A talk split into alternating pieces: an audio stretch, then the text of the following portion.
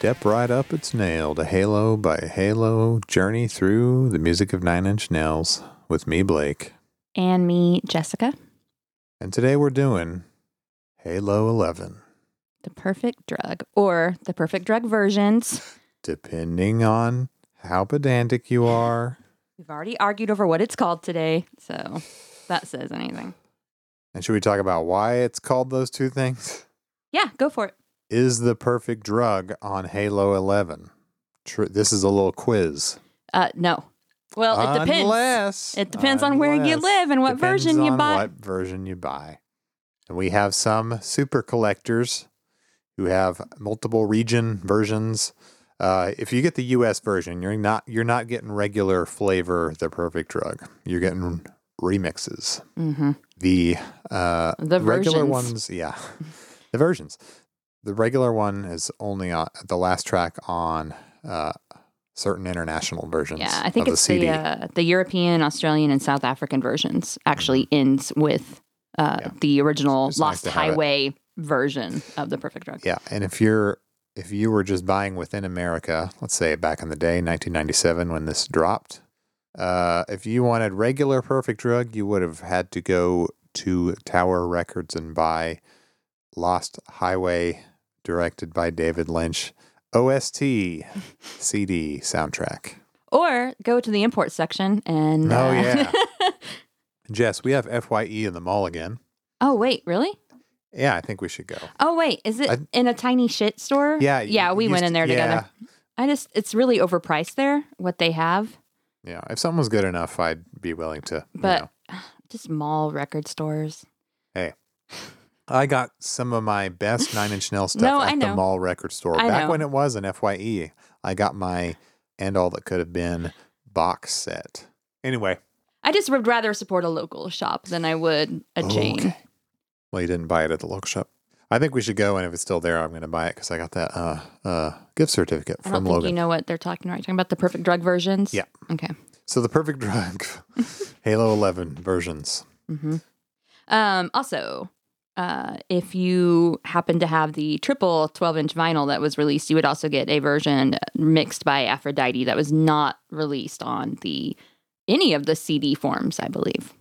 Yes, that's right. Um, is that the triple 12 inch? Um, is the one with the original speed Aphrodite mix?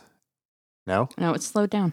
Okay. Wh- which one has the original? Or did the original speed didn't appear didn't until appear until later on later. the internet? yes, Gotcha. internet. Um, by the way, those who have just tuned in, thank you. Um, Hello. Stay tuned for a very exciting guest segment coming soon. hmm Within this very episode, we have a very s- special guest. We do, we do. So, any guess as to where this sat on the pop charts at all? Well, it debuted at number one. No. Did not. I, I would like to know what number one was on that day, but Ooh, uh, I believe I've used all my free billboard stuff, so I can't. oh no, what was the date? Well, it was released on May 13th, 1997, Okay, my 15th birthday. a Jess birthday release. Mm-hmm, mm-hmm. It's exciting. And Jess got it as a birthday present. I did not. Oh, that would have been cool though. It would have been cool, but I didn't. Um, where did it land on the pop charts? All right, uh, I believe it The- peaked on the Billboard Hot 100 at 46. Um, Wow. Mainstream rock on Billboard 21 and alternative airplay 11. I feel like it was more of an Mainstream rock. I feel like it was more of an MTV and alt rock staple uh, Yes. for a brief period. I mean, it's a weird, you know, electronic-y drum and bass song. yeah, I don't think it was something that was like a big crossover, like Closer. You know, Yeah. Yeah. Uh, Harder to tap your toe to, though you could still tap your toe pretty damn good to it. I'd argue. yeah.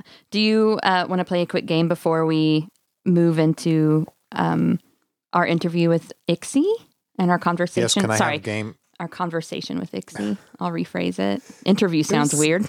We Part didn't. interview, part conversation. True, true, true. So, right before Hesitation Marks was released, The Guardian polled fans and asked them to compile a list of 10 tracks for people who have never listened to Nine Inch Nails. Like, what what is a good beginner's guide? Let's do 10 ultimate tracks. This track came in at number eight. Do you think you can name the Oh other nine tracks? First of all, yeah, it should definitely be on the 10. Uh, if you were going to give people five tracks from Nine Inch Nails, I would put this on it. I think I might too. I mean, because it, as I'll, Yeah. as I will posit later, it's the sampler platter. So Well- great for new. It is, and I'm, I talked about this a little bit with Ixie, but it has a lot of. This will just be like a personal thing for me. Like it has a lot of. uh It was the first um Nine Inch Nails single that I got to interact with in real time. Like, um Yes. I mean, I guess I kind of did with Closer and stuff because of the video, but I wasn't like into Nine Inch Nails. This was when I was like into Nine Inch Nails. So Yeah. this really allowed me to interact in real time. It was big for you. Kind of like Very like, big, and Closure was important was- too.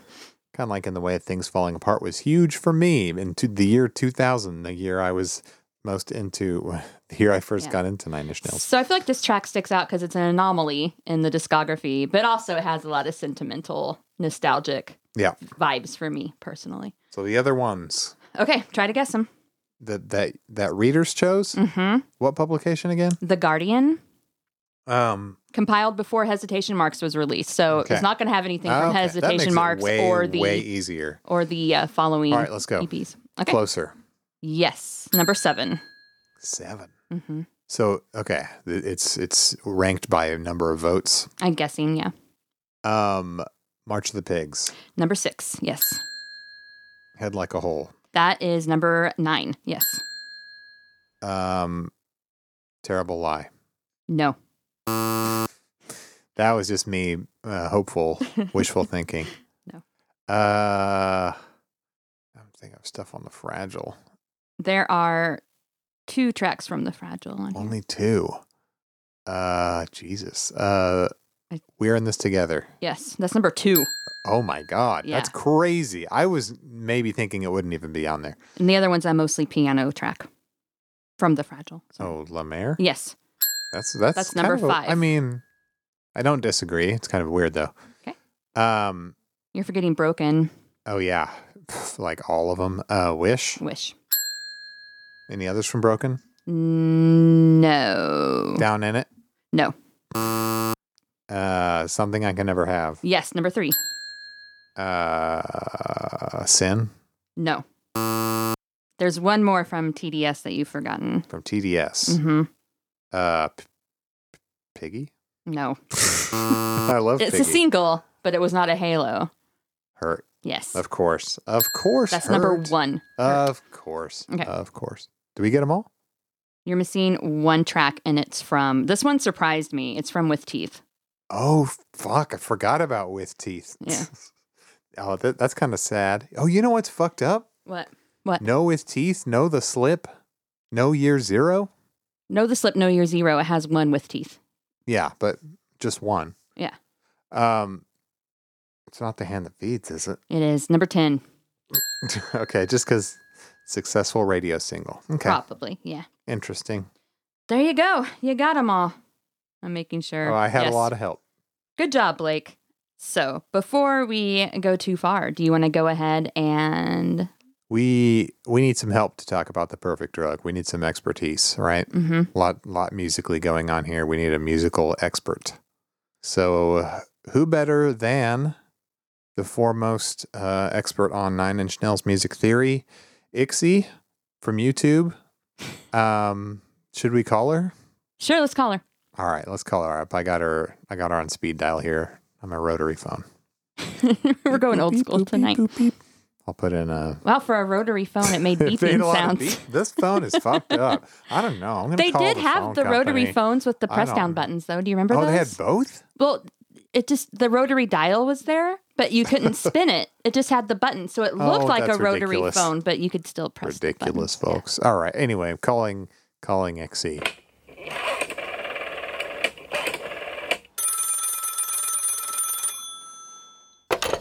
All right. So on the line, we have a very special guest this time. I know we don't do this often, but we have YouTuber, top ninfluencer, music theorist, discoverer of the Trent tone, and the final word on the musical theory of NIN. It's Ixie. Welcome, Ixie, to Nailed. Hey, Blake. Hey, Jess. Thanks so much for having me. Hey, Ixie, thank you for coming on. Thanks so much for coming on, taking the time. Of course. So, when I first uh, found your videos by accident on the internet. I think they were just suggested to me by the algorithm on YouTube. This is before we started making a uh, Nine Inch Nails podcast. I got to watching them and I was like, this person knows so much about music theory. I bet they are some sort of music educator in their life outside of the content creation zone. Um, I guess my question is what were you doing before you were content creating? Were you a music educator? Was my guess right? No, I wasn't. Oh. I, yeah, I've done lots of really interesting things at, for careers in my life, uh, but music educator was not one of them. But it kind of seems like I was destined, you know, all along to do this. So here we are. I think actually the job I had right before doing this was a salesperson for a composting company. The other thing, I was like, if she wasn't a music educator, she's definitely a salesperson for a composting company. So that I was know. it's written all two. over me. Yeah. He did Yeah. say that when we were watching the videos. He was like, if she's not a music educator, Compost. then Yeah. Something be real working in- in crunchy granola. Exactly. Yeah. It's it's it. Okay, I, I can see that. I can see that. Um. So after, uh, I don't know if there was some overlap with the uh, uh, composting sales, but what led you into content creation, uh, specifically dissecting Nin and other artists? Well, so um, the pandemic hit and things definitely changed with my job. And I think it was just kind of a confluence of factors, but I decided to kind of like dive back into doing music stuff because I'd kind of been a little burnt out for a while and a little bit like listless about what I wanted to do with music. So I had a lot of time and I had just moved to a new place with a, with more room and so I rented a keyboard because I didn't even have one. I had like a little wow. tiny, like 32 key mini key keyboard, which actually hurts my hands. um, got these long fingers. And I got the keyboard and I was just thinking, like, one time I was at a party and someone was like, Why do I like these Def Leppard songs? Because they kind of seem like crappy songs, but I feel so impacted by them. And then this thing happens in the song, and I'm always like, yeah. And so I was like, oh, it's because of this and this and this. And then they were like, do another one. And then all of a sudden they're like, if you did a podcast one day talking about music, I would listen to it. So that kind of was like planted in my head. Like maybe one day I might want to talk about music. I don't know, and help people discover why they love songs.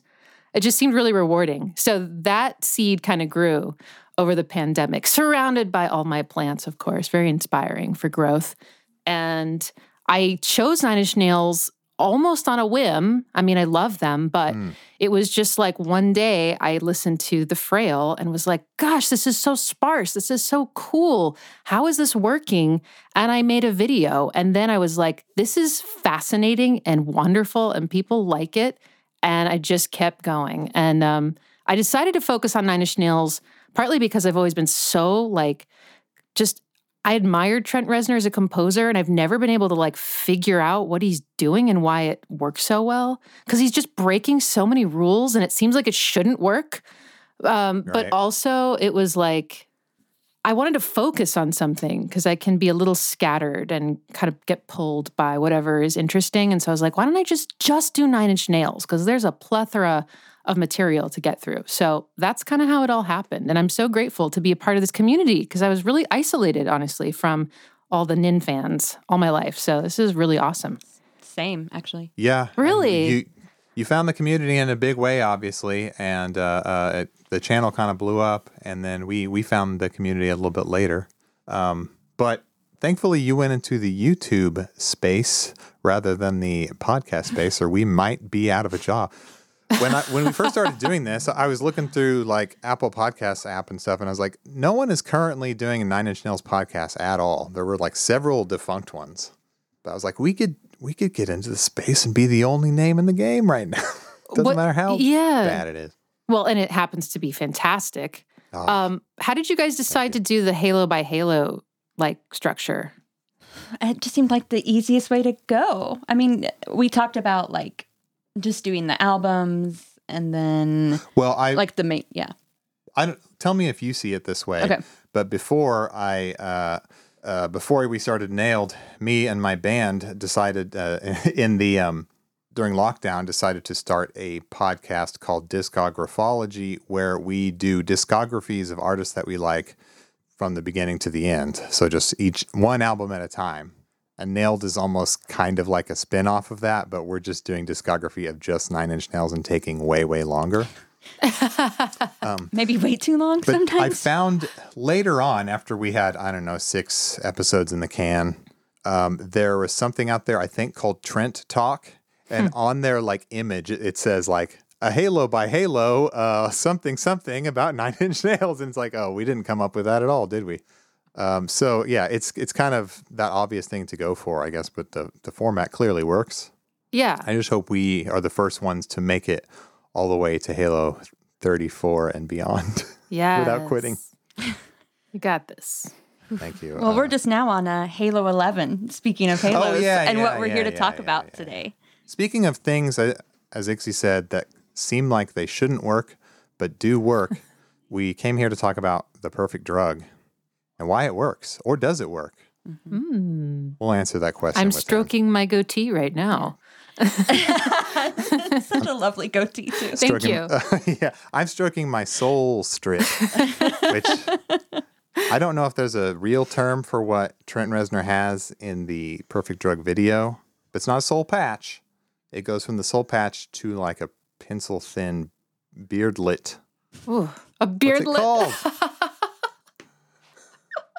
Come on, fashion people. I need Uh, fashion is not the same as facial hair. Okay. that's part of that's part of fat a- No. aesthetics. It is the perfect stash, though, whatever it is. the perfect. I was trying to think of something that rhymes with drug that is also. Mm. Never mind. Mm-hmm. Um, We got to work within our limits. so I told you we do tangents, right? We're going to talk about facial hair for a while. Um, no, no. we wanted to ask about when we were all babies, right, Jess? yeah, because ha- I I always had like a, a special connection to the Perfect Drug and to Closure because they were the first Halos that I could buy in real time and interact with. Right. It wasn't like when I discovered the Downward Spiral, you know, two years after it had been out. You know, it was something that or that got you, into you it got anyway. to I knew be it there existed. for the drop, as they say. Yes. And so this has always been a very special Halo to me. And I'm wondering if if you were old enough to like interact with it too, if you were aware of them or or what exactly like you were doing at this time. This was 1997. 1997. So No, I I didn't really get into Nine Inch Nails until around 2000. So I kind of missed all the drops. Um, and then when they started releasing, you know, with Teeth and that era, I was a little bit like disconnected, I guess, from what was going on with Trent and didn't really dig back into the discography until 2009. Um, Mm. so it's almost like the slip and then hesitation marks wow. were the drops that I remember, but the rest I discovered, yeah, afterwards. That was cool. Did you like go to a store and buy the perfect drug? well, I The, the CD, I limited mean. funds and and no She went to the store and bought the perfect drug, and then she also bought the CD too.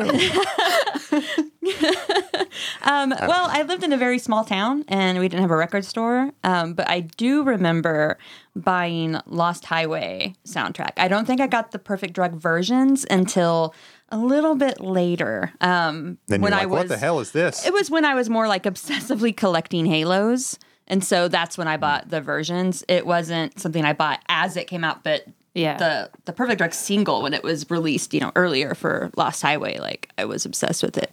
So I was um 14 and it was or about to turn about to turn 15 probably. Yeah, pretty young. But I remember also uh I don't know if it just hit for like a teenage girl really hard, but there was like another kind of famous gothy, rocky, electronic, dramatic song at the same time that was released by Garbage called Number One Crush. It was a little bit pre It's also a soundtrack I love song. that Also a soundtrack song. I would die Yeah, for and I- you. oh, Which okay, do you like the? Um, I think it's called Nellee Hooper mix better or original? I don't think I've heard the mix, but I know who Nellee Hooper Okay. is now. He's like produced everything, I guess. Yeah. Yeah, Yeah, yeah, yeah, yeah. yeah. Like- Listen to both back to back and then report back. Okay, we'll do. I have my homework. Um, Yeah, but I mean, it, they were both just so like gothy and dark and romantic and super dramatic, and I was obsessed with both of those songs like so much. So Yeah. dripping with uh, I don't even know what the what's the There's melodrama. sadness. Yeah, Yeah. melodrama, sadness, but in an Edgar Allan Poe way. Yeah. yeah, and the Romeo and Juliet way, you know. Exactly. 2000 was 2000 or the tail end of 99 was also the year that I got into Nine Inch Nails and like insanely um, and just devoured everything I could. So the fragile, the perfect drug, and all that. So I was a couple, two or three years uh, too late for the drop, but I still got super into it. It was pretty much a love at first listen song. I mean, it was just super up my alley. Were you aware of it though when it was out at the time at all? No. Well, okay. I knew vaguely of it. I don't think they played it on the radio or Alt rock radio more, Okay. and it it was like a good MTV staple for a while. I feel like I hadn't become a fan, but I knew vaguely of it. But I was young. I mean, I was 15. You were probably 13. yeah, 13. Too young to be listening to 12, this, to this 13. filthy type of music. I have a question. I'm Mm-hmm. sorry if that's okay. Yeah. Um, were you guys listening to any any music with break beats like Prodigy, anything with like drum and bass as well? Okay. Definitely. Yeah. Yeah. Just looked into my soul. I was uh, very much a prodigy teenager. Same. So I think that's probably why the perfect drug, especially the bridge breakdown portion, uh, was very up my alley. It's the the break beats and all the wild drum stuff going on. Yeah. yeah. I really loved it. It's kind of like a And then I marriage. became a drummer. Oh, hey. Yeah. No, that's Um, that's cool. yeah, it, it marries well. It marries a lot of things that are Nine Inch Nailsy and also electronic, Very 90s Clubby. electronic, like very specific. very late '90s club electro bangers. I don't know what to call the genres, so people will probably tell me later. I don't like jungle, drum and bass kind of Yeah. That, I, I'm Yeah. also not an expert on genres, but I have a friend who owns a record label, and he and I have talked a lot about jungle and drum and bass, and he's exposed me to a lot of it. And um, and then I did some more research about it. But yeah, I think I I don't think we need to worry too much about going any deeper than it's jungle and drum and bass is probably the right terms. I think. Okay. Well, what makes something drum and bass? It sounds like it's self explanatory. There is bass and there are drums. but I feel like I'm oversimplifying it, and real fans would be like, no, you're stupid. It's, it's this and this. I feel like you know it when you hear it. what is it? What is it, though? Yeah. I can offer a few other thoughts, but again, not an Sure, sure. expert. But um, I know that drum and bass is like the bass line and the drum patterns are like linked.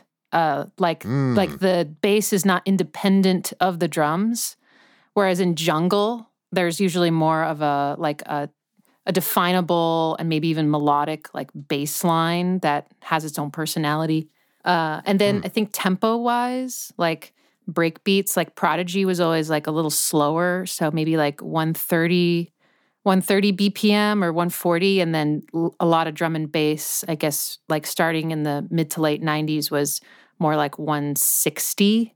And that makes a big difference too, because the less, the quicker the tempo, the less time you have to add complexity. So um, all these like subgenres broke off. I think there's something called two step beats as well. But I think the whole thing I've heard of started with the Amen break, that that drum sample from that uh, funk song, Amen Brother. A- Amen, brother. Yeah, it's so fascinating. I loved learning about the evolution of that and how like that is Yeah. been sampled like thousands of times. Yep. We've all The- heard maybe it. Maybe the most sampled breakbeat. Yeah, Uh, period. it's so good. Um, it's in one of the Perfect Drug remixes, oh yeah, right? mm-hmm. Yeah. And um, which I oh haven't Oh yeah, heard. regarding the tempo stuff, uh, I think it's the meat. It might be the meat beat manifesto one, but um, one of the uh, one of the remixes, the Aphrodite, I think it is. Uh, there was a the original version was I don't probably higher than 160 beats per minute, but um, on on the main release or one of the versions of the release because there are like six, they did a they just slowed the whole thing down. Had something to do with like uh, mainstream audiences may not have been ready for the the sheer speed of of drum and bass music, something like that. But yeah, basically you can what listen the at two different he tempos. that's what he theorized is that we Americans just weren't ready. I think it's a really good one. I I prefer the the faster one. I think I can handle it. Oh, I feel like I'm going to have a heart attack when those tempos go up. and then everyone tells me that's the point, Ixie. And I'm like, okay, well, I guess my heart's just not strong enough. I mean, this the Aphrodite one in question is not even doesn't even seem that wildly fast. I think it's perfectly manageable. So I, I think they should have just released it as is and not done this weird slowdown thing. But also Trent's uh, Trent's vocals are sped up with it. So it's like a high pitched Trent going on in the in the mix there, and it, it's a bit So slowing it down, you know, deepened the vocals, so it's not as like, off-putting. when I put on when I was a teenager and I, I I was familiar with like Fat of the Land and Breathe and stuff. These are Prodigy uh, titles. Um, and I went to the used record store and got an early Prodigy record. I put it on, and it's like these really sped up vocal samples and break beats. And I was like, "What? What exactly is this? This isn't Breathe. This isn't Firestarter. it's it's weird, high pitched um, the vocals." Uh, I just didn't understand the genre at the time. I guess. Wow, I don't even know if I've heard drum and bass with like pitched up vocals like that or like sped up I- and chipmunky. I'm not saying they're drum and bass. Oh, I okay. I don't know enough to pinpoint what the genre of early Prodigy was, and we have some listeners who will point it out for us. Oh, later. right, Prodigy. Okay, got it. Yeah. Yeah, I'm sorry. I for some reason I'm back on on Prodigy because I'm thinking about my teenage years and some of the first CDs I ever bought. Yep. Um, anyway, let's talk about the perfect drug while we can. Yeah, I guess I was just wondering how you came to it, if you had discovered it as a, a young person or. Yeah, no, I was like fully in my 20s and I was, I kind of like consumed it around the same time I heard, like, I don't know, most of the discography except the Downward Spiral and Pretty Hate Machine, which I was already really familiar with. But Yeah. it, so it kind of got rolled into like my rediscovery of Nine Inch Nails. Um, so yeah, I kind of missed out on like connecting to it on a more emotional level. Yeah. But I always loved it. I always thought it was such a cool so you song. liked it right away? I Had a good did. reaction to I it? did. I liked it right away. Yeah, I was I into did it. too. Yeah. Um, I've called this one the perfect drug, the sampler platter of Nine Inch Nails, because tell me if this makes sense. It it's kind of like the song's going to show you all the different things Trent Reznor can do. He has this mode and he has this mode. Um, so he has crunchy electronic uh, drum mode and and plinky guitar mode, and also power, um, you know, power chord uh, distorted within an inch of its life uh, guitar chorus. It also has strange uh, breakbeat drum and bass stuff, uh, electronic experimentations, and then it, finally it also has melancholy, gothy piano uh, ballad, whatever that is at the end. It has it Sad all coda at the end. but you only get bite-sized amounts of each piece of what what Trent can do. Wow. There's no question there. I just- I love that. I thought I thought you were going to say something about like how much they've sampled things to make the song. so that is but you're you're right. There is kind of like kind of hits a lot of his uh his modes. Is this so you guys probably know about more about this than I do, but I was just reading a quote where he was saying like I was kind of at the time trying to figure out what my sound was and this was kind of an Yeah. experiment. Is that yeah, I mean, it sounds like it. basically, it, he's always talked about how it's kind of like not one of the strongest things he's ever done, and he's maybe Disagree. not that fond of it personally. Uh, Disagree. But it was one of the first times that he let like trendy kind of music that he was listening to at the time really affect what he was making and just kind of played around with, you know, those elements of drum and bass and, you know, jungle, whatever that we hear in the song. And that's why it's also such an anomaly, right? Like, yeah, it's different. Did he? Yeah. Did, is there another song in his discography? Maybe this is like blasphemous because it's not in order, but that he used some drum and bass grooves? Because I feel like I have this like memory, but this is the main song. But did he ever experiment with breakbeats again? I mean, he definitely took beat sampled beats, Yeah. but there's a difference between yeah that and what they call the genre of breakbeats. right. Um, I don't know. There's nothing quite like it. Yeah.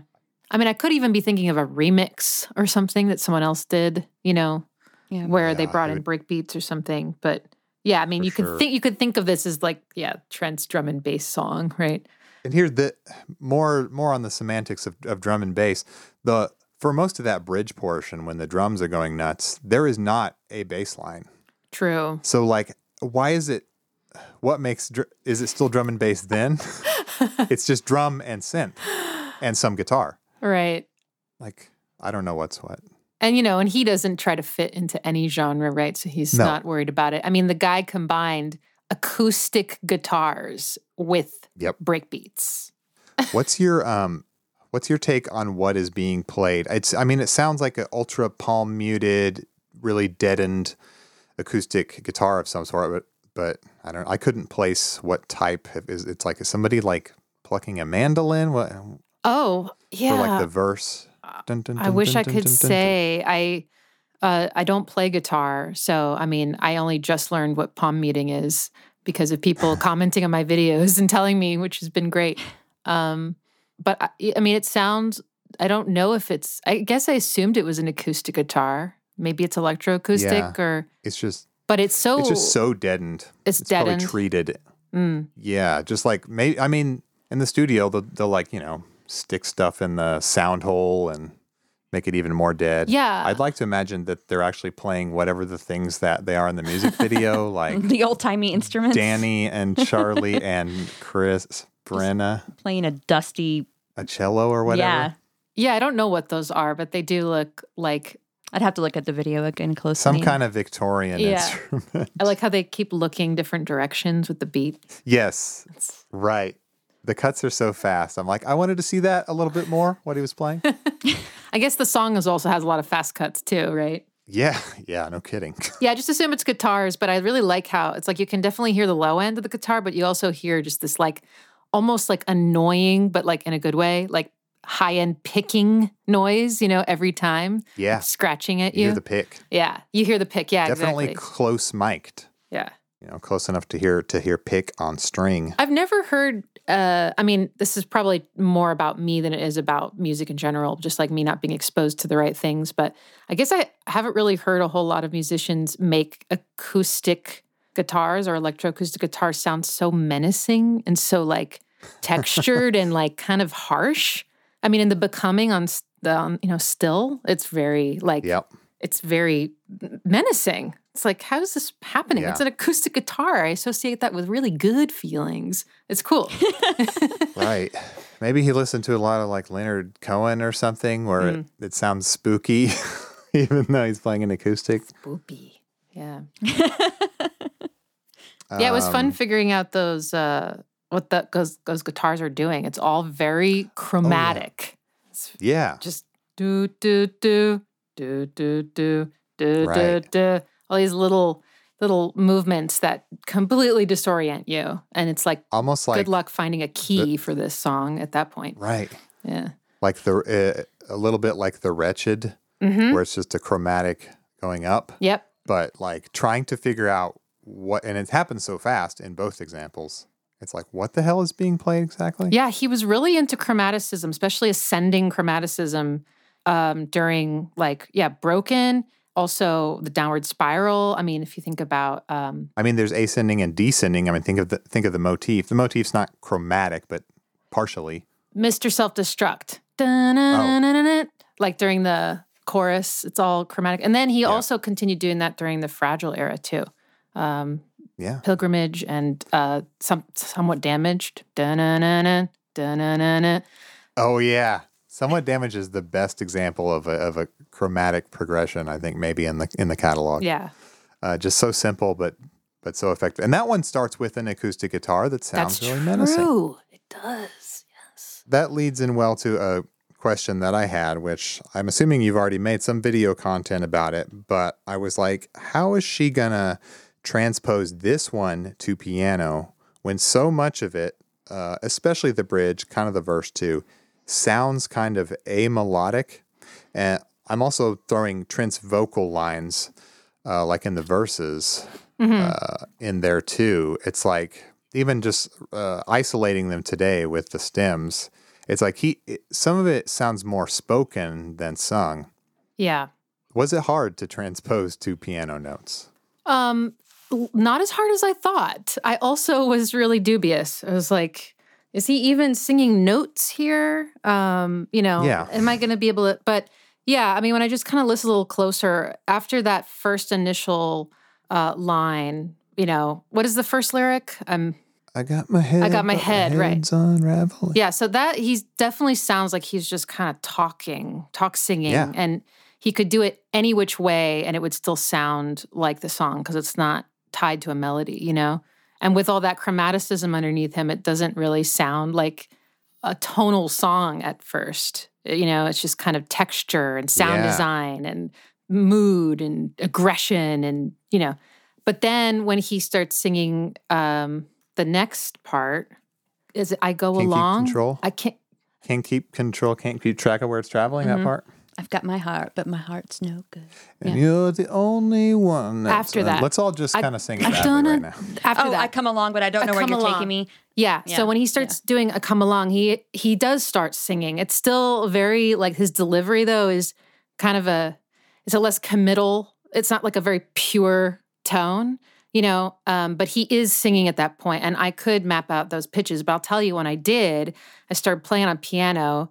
It was like this sounds pretty different, you know, to have the the pitches so definite and so pure. Yeah. Oh yeah. Yeah. Um, but it turns out just like it always does, it's beautiful. Yeah. it's beautiful.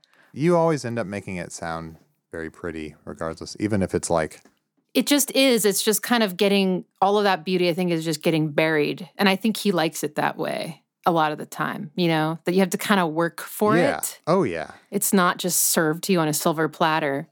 like this the, in hurt uh, a, beautiful uh, almost ballad he's like you know what let's go ahead and bury this under uh, a mountain of noise just absolute garbage noise Right. let's make it sound really bad Yep. And put his vocals way in the back too. Like, yeah don't yeah. listen to me. Don't even hear me. it's a good metaphor for like not being confident enough in your own music making abilities that you don't want people to hear put the put the vocals way way way down it's always been my go-to Yeah. I think he said that that too in the Song Exploder uh, interview. That's kind of what he was doing. And I think it's panned, hard Yeah. panned too. Anyway, yeah, yeah. Uh, Okay, but so what about the bridge when it's it's nothing but drums, maybe one note's worth of synth and some really amelodic guitar stuff going on. What are you going to do on piano during that part? well, um, to make a piano cover of A Perfect Drug and include the drum solo, um, I guess what I would have to do is like kind of knowing what key it's in and kind of picking um, some of the pitches that he's kind of drilling into our heads over and over again in the song and maybe just like coming up with like block chords and a lot of really low notes and kind of just almost playing the accented rhythms of the drums. I mean, really, the piano is a percussion instrument, right? So it's got such a strong attack. Um, I think I would just, I mean, in other times where there's nothing really tonal going on, I'll just try to like, as best I can, approximate the feeling. Like if he's like breathing or grunting or screaming, you know, like mash the keys, right? To kind of like get a general like noise sound. Um, but I haven't made a full cover of the song yet. I played around with a few ideas. Um, and uh, so, yeah, we'll see. Okay. Awesome. And then the the end portion of the song, you just kind of got your work cut out for you because that's the most melodic. Oh, it's Part. so beautiful. Literally has piano in it. It does. With Trent lying on the piano, like, woe is me. Uh, yeah, he has a he actually has a fainting piano, not a fainting couch, a fainting piano. yes. Um, do you think that's John Lennon's Mellotron? Uh, I've been asking anyone who will listen the last few days. Oh, the flutes? yeah, Oh, you know, I hadn't thought about it. every time I hear a flute, something's like a flute, like in the title track, the Downward Spiral. Yeah, I mean, he might have still had it when We- he was we he recording had this it. song. He, we know he had it in that era. Yeah, because he used it on Manson's. I bet you're right. It's on. Yeah, I mean, I, I there's no way he hired a flautist. Right. Like he's like, I've got these tapes from John Lennon. I've I'm not taking out the tapes. I've never once changed the tapes. I might as well use the flute samples that are in there. That is a good point. I bet you're right, but I can't confirm. I would love to know where that thing is now too. Oh, I just want a Mellotron so bad. Get this man a Um, Mellotron. You hear that Have world? you heard of Have you heard of an Optigan? I don't believe so.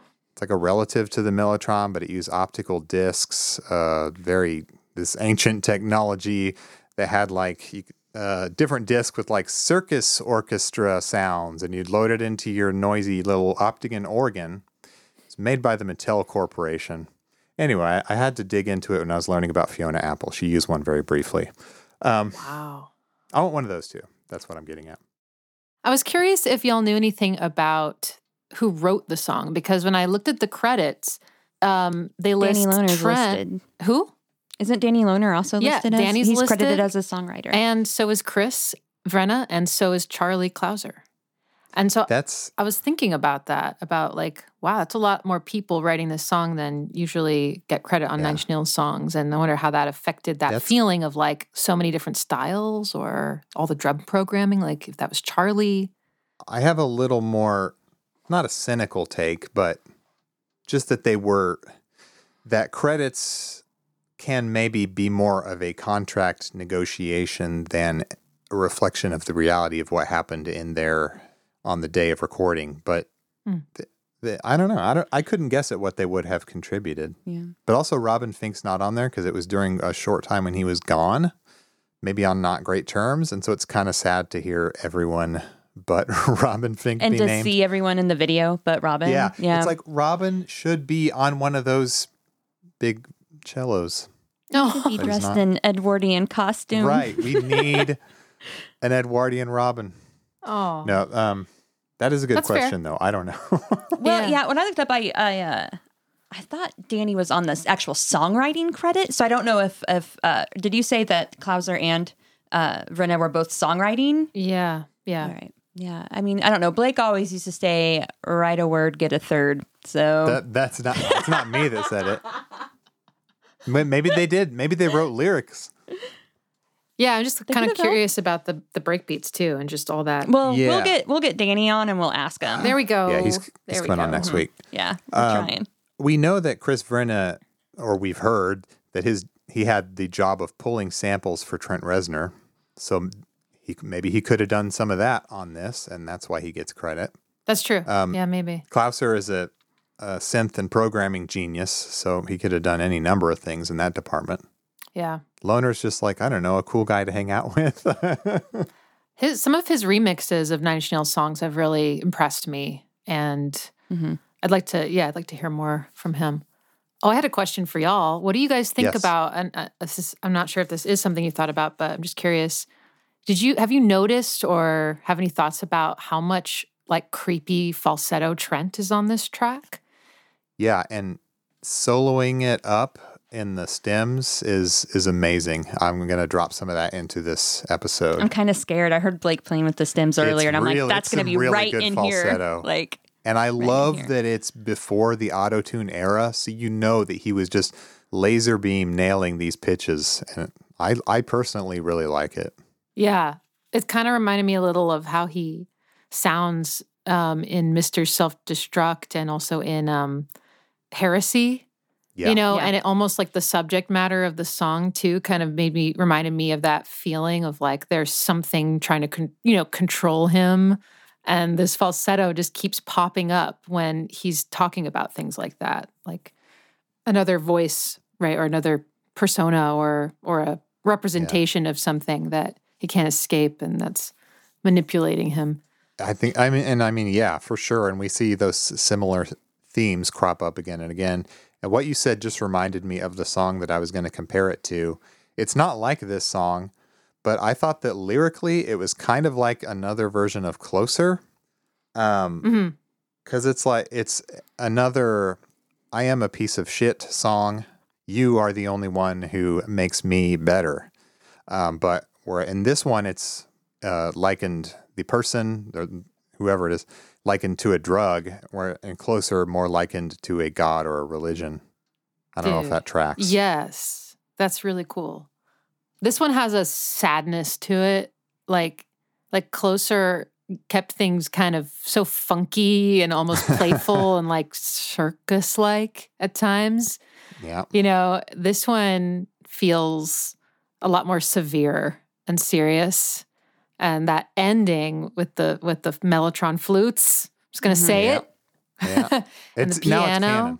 you know, um, it's it's tragic, right? It's Yeah. like And then add the music video visuals in there, and it's yes, I was more about tragic. to say if the, you have the visuals of this like haunted man. And the ghost of a child, and Yeah, it just makes it so much more uh, sad. Um, but yeah, I remember. Didn't we play the perfect drug for Elliot? And she was like, "He's so sad." Like at the end, like that was her our, our reaction. eight-year-old niece. We had we did a little thing where we had her listen to like an hour's worth of Nine Inch Nails songs and react. Kids react. One of those Wow. clickbait things. Had to play clean ones, so perfect drug we did. Mm-hmm. the cleanest we could. um, we played. Uh, we played everything. Oh, and, or we played. We played the first five seconds of everything, and she wouldn't stop making fun of the way he vocally entered the song, and so we had to turn it off. Uh, so She's a jerk. Now she just trolls me. she sent. T- tell her about the text messages. I don't know. Just sometimes she's in bed and she has her iPad until her mom her mom can turn it off. There's like an app, you know, that parents can use and shut down their kids' iP- iPads or take away their time or whatever. And so uh, sometimes she text messages me before bed, just random stuff. And she started texting me like Weezer lyrics and telling me that Rivers was the hottest person ever. And she sent a gif of Trent Reznor in the closer video and then just wrote dumb underneath it with a finger pointing up. oh, I saw that on Instagram. Yeah, that made me mad. I thought it was the funniest thing I'd ever seen. like I was dying. I need, Kids we with need to talk to her parents. Yeah, Hey, exactly. her gift search impresses me. Like But her favorite band is the Killers, so I'm not not necessarily taking her her opinions on stuff. when? I was eight, my favorite band was probably like New Kids or something. So don't make fun of her. The Killers yeah, is way mine better. was Weird Al or something like that. Damn, some good taste. Yeah, I mean, we've always had impeccable taste, clearly. Um, I had a few things lyrically, um, and I know you've stated in your videos you're no you're no lyrical expert, and also I am no. Uh, I'm also not a person who pays that much attention to lyrics, as bad as that sounds. Jessica is the person who uh, I think most uh, gets into lyrics and, and music. Sometimes. But first of all, what does it mean to be all stupid eyed? Oh, That one, that one stood out to me. Hi AF. I see the that what- truth when I'm all stupid eyed. Isn't that the lyric? Okay, I didn't think of it that way, but I think you, you're onto something. Because Uh-huh. we're talking about drugs. Yeah. I'm all stupid eyed. Drugs can make your eyes go stupid. And sometimes you can see the truth when you're on them. Yep. Depends on the The drug. truth, People have epiphanies sometimes. the Timothy Leary type truth. Mm hmm. That's. I I think when I was younger, when I wasn't really paying attention, I probably thought he was talking about like you know when you're in love or Mhm. something, just like Okay. stupid eyed. I might Your even eyes turn to hearts. literally exactly uh, imagining hearts in the eyes. The Um, remember that um, uh, Who Framed Roger Rabbit? yeah. movie? yes. They're, they, you know, they the blended ma- animation and live action, and I feel like there's definitely some scenes where one of the characters is got like heart eyes and a Yeah. I believe like, that might be Roger himself. Out, it might be looking Roger, at yeah. his It's hot gotta be him. Yep. Well, I mean, yeah. I mean, you, you can blame him. The heart is like coming out of his his Yeah. shirt too, Yes. and it's like I think- the fabric stretching. That's kind of the stupid eye I was thinking. But now that I think about it, no, you're probably right. It's probably talking about a drug high, making it clear Right. clearer It's just- because people don't see the truth. Well, when they're stupid eye in love, right? When they're like infatuated, mm-hmm. Early do you really phases, see yeah. the truth, or are you just seeing what you want to see? yeah. Mm. That's good. Stroking my I didn't goatee think again. about it that deep. I just, I that always stood out to me. I was like, wait, is he saying stupid eyed? Like before I could verify lyrics on the internet. Yeah, stupid eyed. Well, speaking of bad lyrics that you can verify, yes. so for the longest time, you know, the lyric "My blood wants to say hello to you" We have a misheard lyric here. folks. misheard lyric for a long time. I feel so. What'd you dumb. Do you think think it it was? was? My body wants to say hello to you. like he's like, I want to get No. with you. You're, you got it twisted. That's a John Mayer song. Wrong song. Sorry. Uh, that's funny. No, that whole verse has some things that are kind of iffy. I'm like, what did he say? Um, Yeah. Yeah. My blood wants to say hello, hello to you is another one that I wrote down as kind of weird. Like, what do we make of that? Uh, drugs, Yeah. Also drugs. intravenous ones. Intravenous drugs. yeah. Yeah, I got nothing. but also, yeah, just like yeah, my just the mixing of of each other's blood, maybe the most gruesome metaphor you could make for becoming one with someone or what, however you Did want you to ever, put it. did did did you ever do like a Blood Brothers thing? Anyone? Thankfully, I think I've always been germophobic, and I never did a blood brothers blending. I did a the Blood blood Sisters thing. Disgusting. Absolutely did? disgusting. Yeah, I remember. How did you like, do my it? Friends, my friend's mom suggested it, which oh. is weird. now that I'm an then. adult and I'm thinking Put her in about jail. it. Put her in jail. and she just, you know, said, "Oh, you could be blood sisters and No! prove that you're forever friends." And I was probably like in third grade, and so she just pricked our fingers Oh my with a needle and Oh then my pushed them together, and then we had like this little written letter, and we put our bloody fingerprints. on I'm actually googling statute of limitations on blood sister parent encouragement. Her mom was a weird mom. I mean, Yeah, I'm not no gonna, kidding. I'm not gonna lie. Um, it was a Gene- weird mom.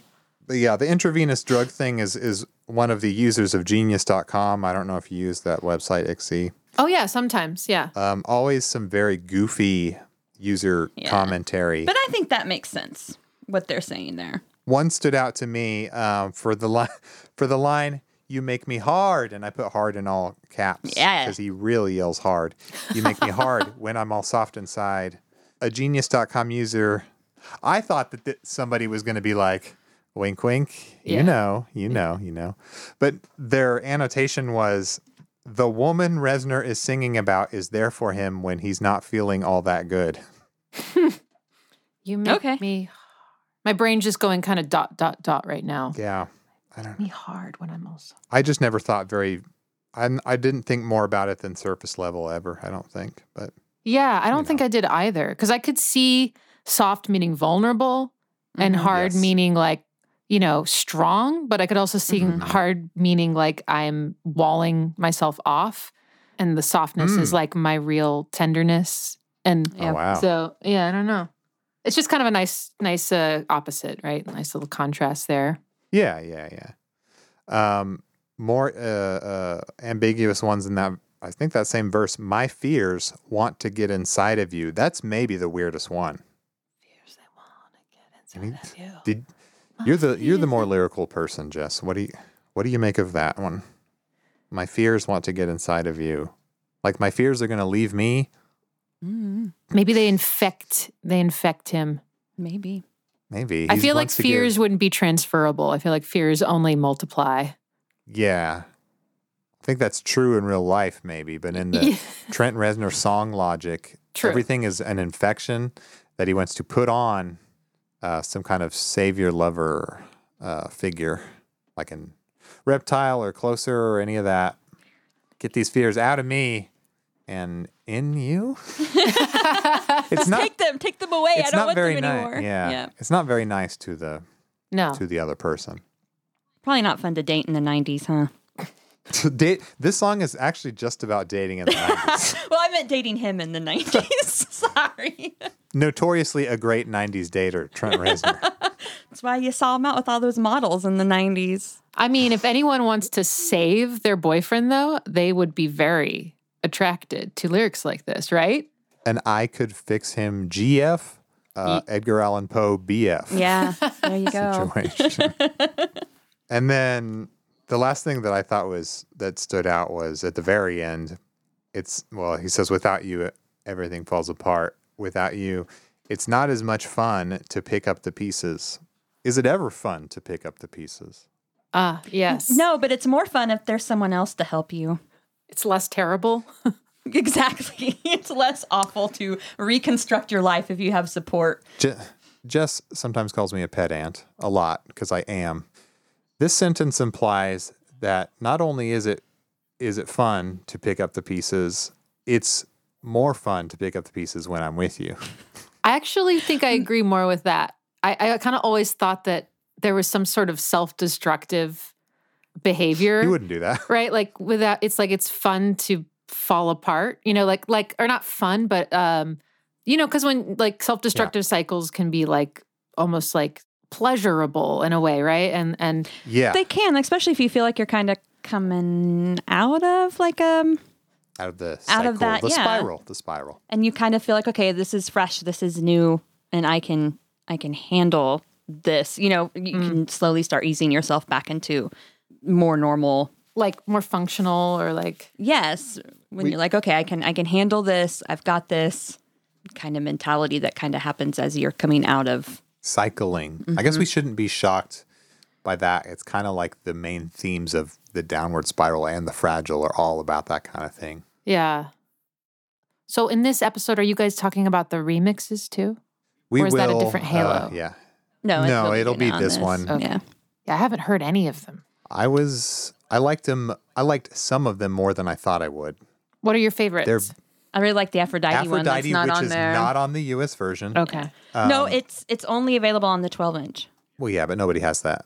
Some um, people do. They sell them DJs for quite a have bit of money. The, no, what's the other one that's good? Um, Space Time Continuum. I like that one. I like the plug one. I think Plug. Cool.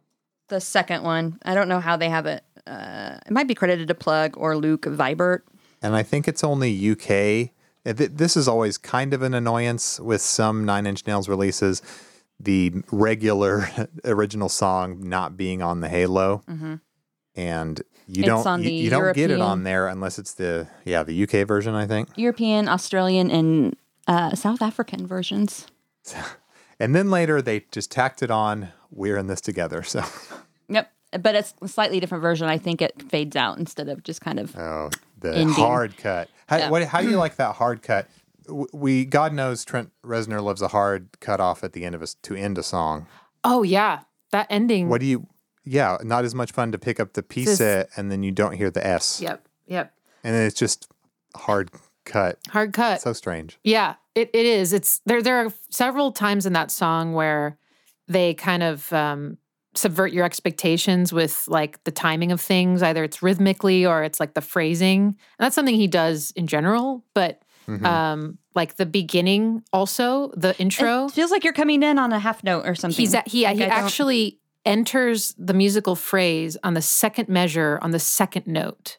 So we're not even hearing the full.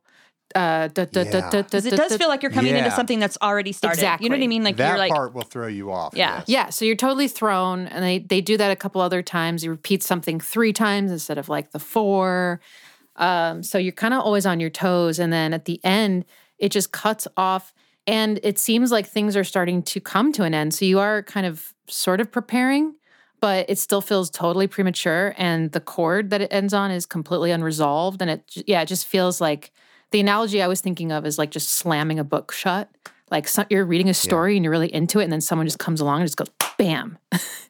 it's Yeah. it's very Yeah. jarring and We- sad. we I would again throw again. that book right at Blake's head if he did that to me. So don't mess with me when I'm reading. Are you a fan of the music video, by the way? I was going to ask you about the music video. okay. Um, I do really like it. Um, I think it's really artistic. I I read that Trent wasn't. I guess he felt that it was kind of excessive or something uh, at, at times, but um, or maybe I'm misunderstanding what he was what he was saying. But I think it's really really creative and and cool. I mean, I am really really curious about the facial hair though, because I know. because I know. it, it it it was just for that video, or was it? Was he doing that during? Um, I'm afraid of It was an era, Americans. kind of. okay, okay, Yeah, I think he had the same I'm or a Afraid of variation of, it on I'm Afraid of Americans. Americans. He had like a just a variation. strip. just, just the strip, strip. right? Okay, That's and right. And Bowie had an almost identical strip, and it's like, what are they both doing? Did they plan it? they're strip brothers. it's They're when you put more your strip, sacred. you touch your strips together. It's more sacred than blood, I've heard. Yeah. oh my god. um, but okay, Mark Romanek, director of Closer. But to me, this one is more like the other stuff in Roma, uh, Romanek's uh, back catalog, where he's a really slick director, slick and glossy. Th- This video looks more slick and glossy, like yeah, like you expect from Romanek, where Closer is everything but glossy. It's dirty and grimy and gritty and, and gross. yeah. This one definitely It has a magical kind of vibe too. It's just like it's it's it's highly cinematic. Like like Very. but yeah, in a, ho- almost a Hollywood way. But it it's still pretty cool. Um, I actually Yeah. would like to watch it more. I've probably only seen it a few times, um, and I didn't grow up with the music Mm-hmm. video. So that was my question for y'all when you when you got the release. Like, was that paired with the experience of the music video? Like, are the, is the song and the music video inextricably linked for you? Yeah, kind of, kind of like with Closer too. Uh, they they are the. I think the the concept really fits with the song, like the the Edwardian clothes and the the, the blue tint, and then it turns like green whenever he, I guess, is supposed to be tripping on absinthe, you know. Um, but I just really liked the the landscapes and the shots, and it was pretty much. I think all of it was shot in studio. Like they built those sets. Yeah, it looks like soundstage. So it was very expensive. It was one of the most expensive videos at the time. I think almost a million dollars is what I've heard. So wild. because everything was built, you know, and you had all these cool props. And I'm, I think Clouser went on a Reddit and said it was a five day shoot, um, but only like the band members, like he and Chris and uh, Danny, were there for just one day, and then the rest of the time it was finishing up everything. Wow. So there's some cool inspiration for it that we'll talk about. And anytime you work with water, it's going to take more time and more money. and or if you're in like a, a, a refrigerated room or something where or Oh, yeah. like a freezer room where you're Yeah. You know where your breath is coming out in the condensation um, but i no, think me- Romanek did that because he liked you could see the singing like you can never wow. really see vocals but you Oh, can if you're very like in cool, the literally. yeah i liked how he put that i can see the singing like so It, it was not linked to me when I first heard Perfect Drug because I, I don't think I saw the video until it's on Closure, right? Mm-hmm. I don't think I saw the video until I watched the Closure VHS. It's on there. Um, but it was just this song, you know, visual free in my head, and it was it was awesome. I didn't need the video, but I also liked the video. i like the sophisticated edwardian goth look too Mm-hmm. very cool It's really it's really a mood. yeah I like how cognizant the editor was of the music too. Like, you know, and even the director, right? It was just so well timed. I mean, I guess that happened in the closer video too, right? With the heart pumping in time and The heart's perfect because the heart was something we were already thinking of. yeah, in our heads, at least I think we were, before we ever saw the video. totally. oh yeah like, of course, it's a heart beating. Well, I look forward to listening to the whole episode where you guys talk more about the video. yeah Yes, we'll, we'll go into it in depth. Be, Um, uh, before we go, do you want to tell us about any projects you're working on? can I or- say something oh, about one of them? sorry. Oh, no, I just wanted to say uh, I really, I think we both really enjoyed Ixie's piano reimagining album of the Downward Spiral, like the best piano reimagining of uh, an album I've maybe ever heard, because there's a lot of stuff like that out there. But um, Damn, thank you. yeah, it's awesome. So it's like, on, is it like everywhere now? Mostly, yes. Um, I'm still working with my distributor on separating the album from another artist called Ixie in another country Oh, wow. Who releases very different music. So Oh no. um, on Spotify, it's separate, but everywhere else, it's still, I'm still bonded to this person. Um, So hopefully that'll get sorted out soon, but it's also on Bandcamp. And on Bandcamp, there is a bonus track where I sing. Oh my God, I can't believe I did that, but is also kind of liberating. I know. I like sang a warm place, which doesn't have lyrics. So I'm just kind of like, yeah. I'm just kind of. Sang the one song without. Uh, yep, that's what I would do, of course. I just kind of was like, I feel like with a lot of reverb, I listening to sort of the chords of a warm place, I feel like I'm in a church. And I'm not even religious, but it felt really, I don't know, like reverent or something. And um, it was kind of cool. It was a cool experiment. So that's only on Bandcamp because I do not want everyone listening to it. Right. Behind that paywall. If you want to hear it, you got to pay. Exactly. You got to pay to hear my voice, guys. And we also sing a lot more behind our paywall. No, um, Are you car singers? so yeah. What? Do you sing in the car? Oh, Jessica- I do. Blake the does car not, and it freaks me out. How can you not be a car singer? I, I'm just sitting there like listening intently. yeah, and I'm over there bl- singing along as loud as possible to Robin or whatever. Yeah. Um, so check that out um, Blake. on Bandcamp and everywhere. Check out the Ixie YouTube channel. Well, our uh, patrons did ask that we send um, their love to you. Aw. So yeah, We got a lot of mutual patrons. So yeah, that- I think we do. yeah. Uh, so, I but love yeah, they just wanted Sending to send their love love back. to you. Thanks, so. guys. Well, thanks so much for taking the time to be on and giving us your input on the perfect drug. Hey, my pleasure. It was really fun. It was the perfect episode.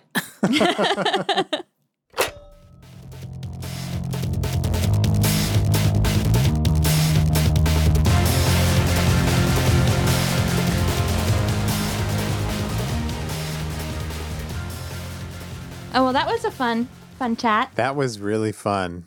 Uh, I'll put a hang up uh, sound effect in here. Okay, Hanging up a old fashioned phone on its cradle. make it sound like we're slamming it down because we're really mad. I'll never speak to her again. Uh, She's still got all those plants. That was cool. Uh, our rotary phone is also a video phone. Mm-hmm. So, wow, I don't know where to go. I mean, I guess we could just start talking about the versions themselves since we haven't really talked about that yet. Um, Yeah, we talked with her about the uh, the regular perfect drug. That's right. I definitely want to talk about the video because I've got some interesting stuff on that to talk about. Um, we'll have some more games, but I guess first, I mean, the only thing I can think of is before we start talking about the versions, is we normally talk about live versions of of performances, and this Yeah. song was not performed live until 2018, and it debuted at Mhm. Red Rocks. Place we're going. Yay! Yeah, it was the song they thought would never be done live. I don't think Reznor had any interest in doing it live. Kind of seemed like an un unplayable Mhm. or maybe not worth trying. Well, Although many fans would argue, including me, that it would be amazing. Yeah, I mean, I've I've read some stuff where like they've talked about trying to rehearse it in rehearsals for tours Mm. and it just never sounded right. And Yeah. Some people theorize that it's the ending of the song because it it's kind of soft, right? Like it's Yeah. it, there's nothing aggressive. I guess it doesn't segue. I don't know. They did, they struggled with the ending. That seems weird because the ending's mo- the m- more straightforward part, but like I think it would be hard to do the entire long bridge and breakdown and all the weird beats going on. I think a lot of that is programming. So Well, yeah, I know, but you also don't want to just, you know, press play on a recording and then walk off stage or whatever, like Well, Queen yeah. doing Bohemian Rhapsody, and um, let that thing go and then just come back on stage. I mean, they try to put a little more effort into it, so it's hard to strike that balance of recorded things and playing it live. I think, I think they needed Ilan Rubin in the mix to uh, knock out those drums, and I don't know. maybe just the right time. Yeah, just like 25 years or whatever it was, like maybe it's time to do time, it. Time to do it. Um, and Reznor has said there was like a Q&A in Chicago in 2017 and he was asked about playing the perfect drug and he said we've tried it. The unsexy answer is it just doesn't sound that great live and it's hard to sing and it ends up making me angry, so we don't do it. I I don't doubt that it's really fucking hard to sing. He hits insane notes and it listening to stems today of like isolated vocals, it's like he was hitting those young man Trent really the high notes, you know, Mhm. really nailing them. And nothing against old man Trent, but I'm sure it's harder these days to hit it. So I get what, you know, I I get why. Somehow they they knocked it out. Sorry, I was thinking about a movie called Old Man Trent and what that would be like. It'd be a lot like Old Man Logan. I guess he's yeah, he's he's basically Old Man Trent now. How about Daddy Trent? What if it was called that? Zaddy Trent. Never. Okay, never mind. Okay. So, do you want to talk about the versions real quick? Yes. Do you want to, or do you want to do the stems from the original? What do you want to do first?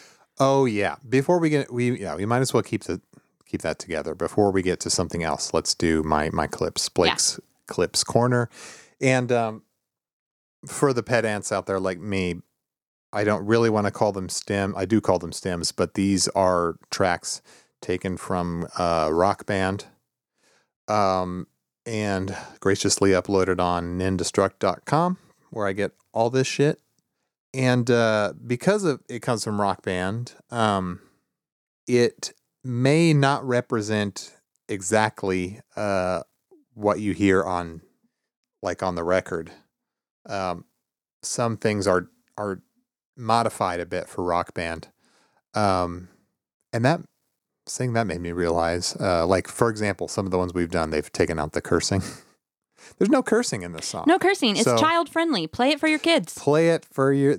This is definitely one of the ones we played for Elliot. Yeah, this and like down in it.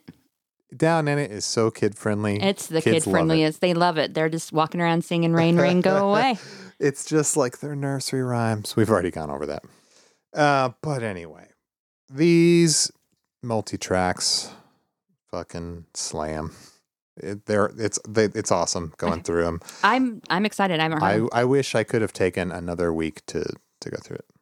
well, you know what? You can because we're gonna do the Lost Highway soundtrack next week. Okay. Whatever I missed Uh-huh. in this one, and I did miss things, I'll bring back Okay, sounds on good. Lost Highway episode.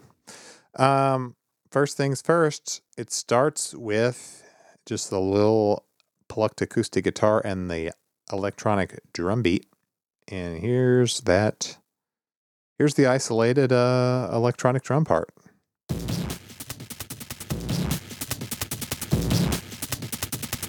I love I love the crunch. So crunchy, so glitchy, so clicky. So cool. Boom, boom, click. I love it. There's so much to love about this song. So yeah, I could, I slooped. I could play forever.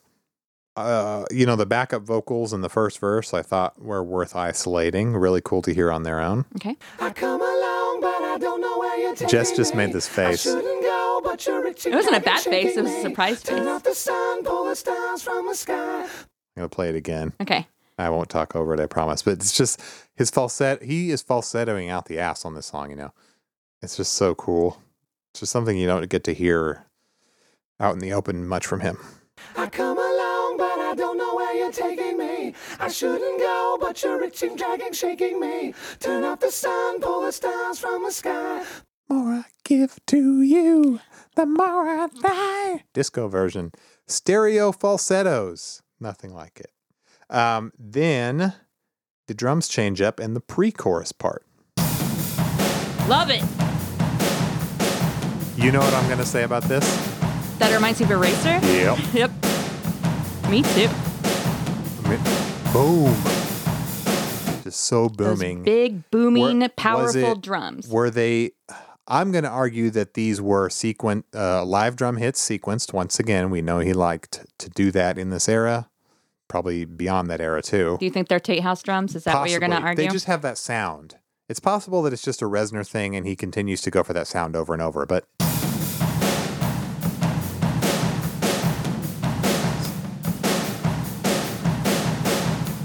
and the way that he just flip flops the beat upside down and like throws you off, it's so cool. Like I have a snare on the one for that little part. Um, there's also a a a bass line going on in that pre-chorus part that pretty much won't know exists unless, well, if you got like a subwoofer, it's pretty much just subwoofer stuff. I'm not even sure if we're going to hear it in our headphones. Uh, we'll find these are good headphones, so we'll find out. But I don't think I even knew this was here. You can kind of tell.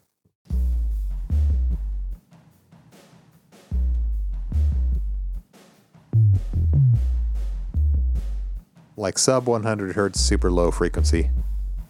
Pretty cool. Then there's a really cool guitar. I, this guitar is not very high in the mix in the pre-chorus, but it's really cool.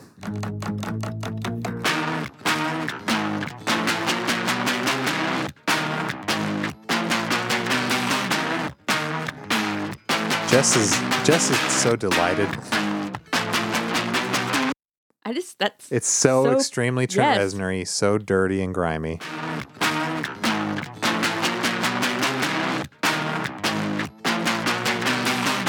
More chromatics, as uh, as Ixie talked about. Um, and then the vocal in that pre-chorus part. The more I give to you, the more I die. And I want you. And I want you. I put it in here for the heavy breathing. And I want you. And I want you. damn. Real, a lot of really good screaming in this song. I think these are the backup vocals from the pre-chorus, and I'll warn you, there's a I, there's a tambourine. What I'm pretty sure is a tambourine that's like distorted and so dirty and distorted that it it's almost a little bit painful to listen to. Okay. But for some reason, he wanted that filthy tambourine. You know, he loves a filthy tambourine. Oh,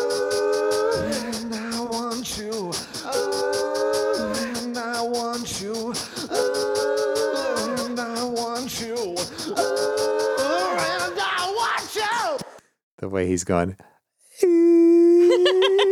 just like just like crooning and being a diva. Then when that chorus hit, I feel like at least for the chorus part and initially, the the drum loop is not loud enough. It's so cool; it deserves to be louder in the mix.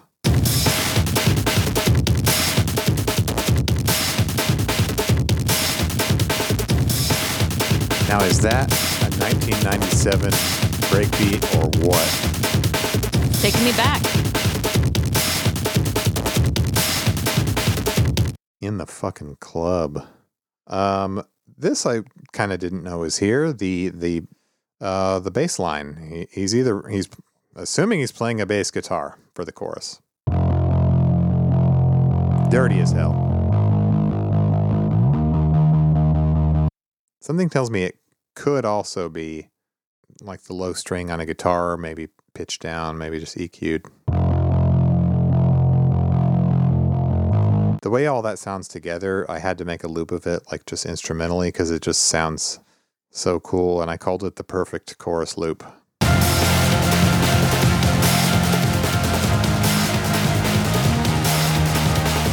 It's so fucking powerful and epic.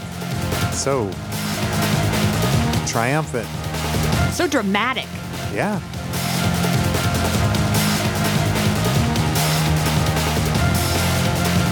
Yeah, like we talked about with Ixie, this song is so dramatic and it Yeah, reminds me yeah, yeah. so much of like the other I already said like I I compared it to Garb. They don't sound alike, but they they're the the kind of um just drama of these songs. for you. Yeah.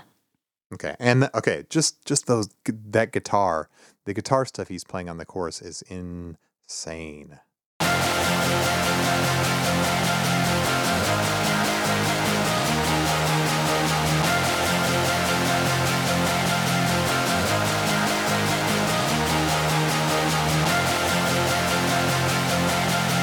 I can't get enough of that. Um, of course, he's saying the perfect drug, the perfect drug in the chorus, but there's also the background vocal with uh, these amazing harmonies. You are the perfect drug, the perfect drug, the perfect drug. It's like- like a four or five part harmony up in there. You are the perfect drug, the perfect drug, the perfect drug. And I'm sorry that I have so many for this. There's so much going on in this song, you know? Don't apologize. I'm There's enjoying There's so much going on in the song that I had to get a lot of clips. Um, the thing that's different about one thing that's different about verse two is that uh, halfway into the verse, a bass line is added. There's no bass line of any sort in verse one. That's what it sounds like.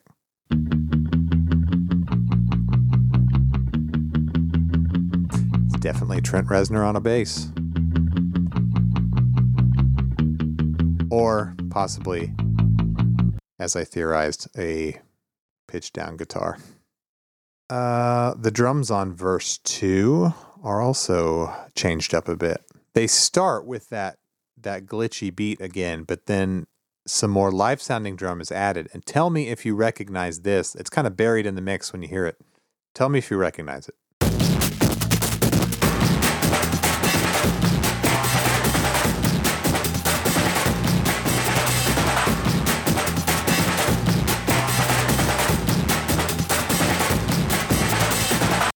Do you? I don't know what you're trying to have It's me the- point out. The drums that we hear later in the break Oh, okay. Sorry. are actually buried in verse two, just not quite as, you know. I Can you think play it again? I'm sorry. I wasn't even thinking about that. I didn't know what you wanted me to find. So I was sorry, like, sorry. I was listening for like, I don't No, know. it's the drums. It's Yeah. the drums. They're a little bit like more high pass filtered, uh, not as loud in the mix, but they're there, uh, just as layering.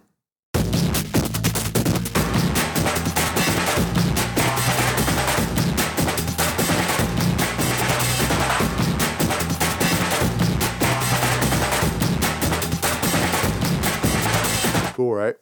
Very cool. Um, oh, I had to add this little part from the vocals uh, in verse two. Without you, everything just falls apart. Gosh, I love it. Do it again. Without you, everything just falls apart. One more time. Hang on, I pulled it apart even further. Okay. So it's made up of two things a falsetto Uh huh. and a whisper. Yes. Without you, everything just falls apart. do it's it like again. the That's so. softest, highest thing he's ever done. Without you, everything just falls apart.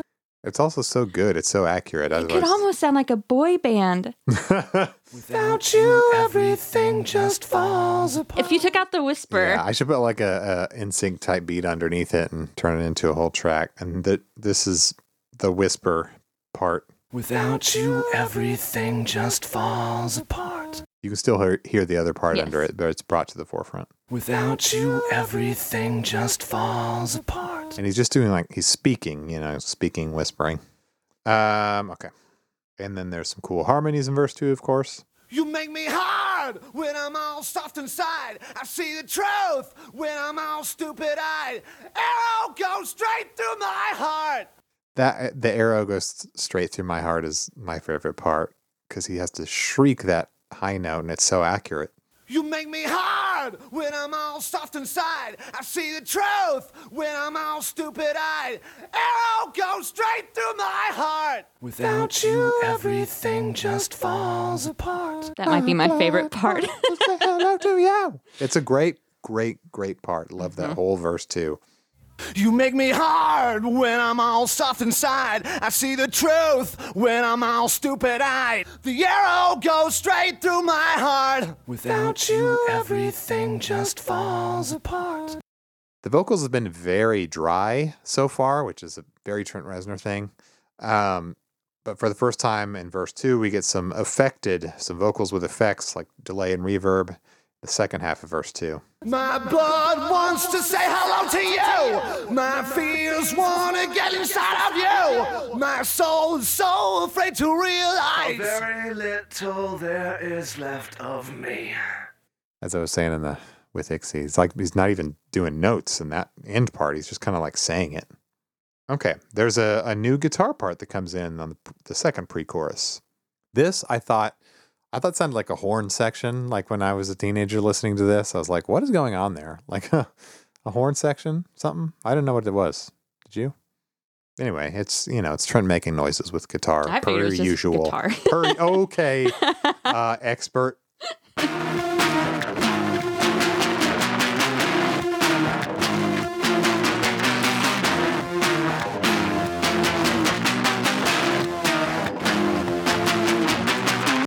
I did add in the the main chorus vocals just just so you all. I know you love to hear Trent's voice isolated in your ears. You are the perfect drug, the perfect drug, the perfect drug.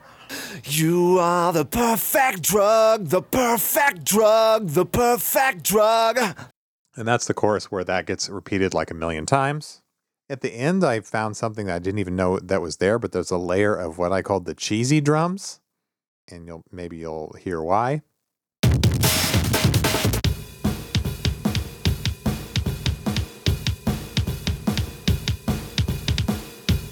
It just kind of sounds like Trent's first drum machine, you know, like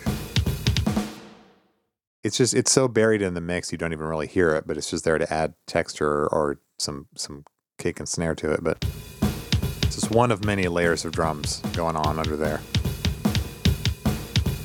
All right, so then the big bridge comes in that lasts a while, and uh, here's the first guitar part from that.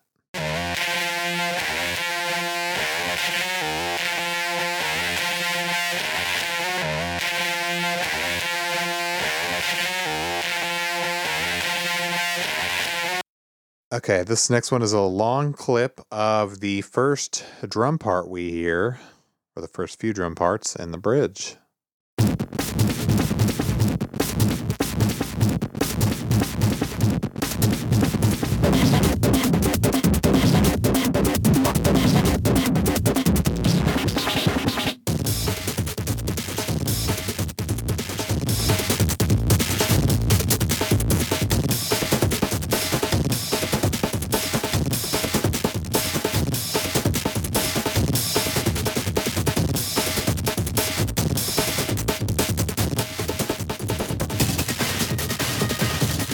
Love that.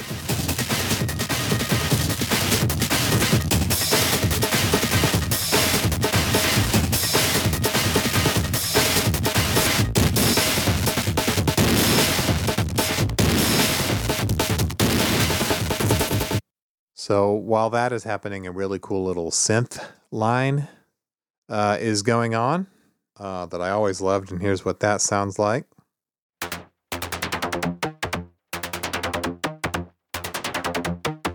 I want to know what that synth is. It sounds so cool.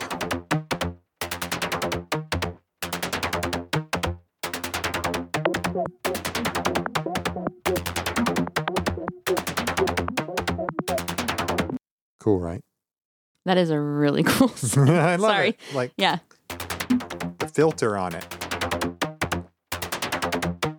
I don't know. I feel like I mean, my synth heads will know. Chased in a in a modern horror film. And uh, it follows is following you. Okay. There's more guitars going on in the bridge.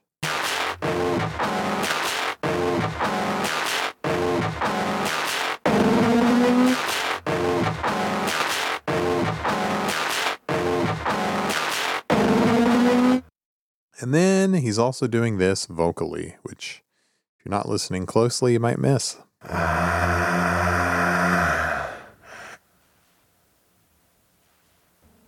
Ah. Heavy breathing. Ah. Many listeners just got excited. Maybe my fa- okay, probably my favorite drum part. You ready for that drum breakdown? Do it. If you thought we'd had enough drum parts, you were wrong. Then this comes in halfway through the bridge.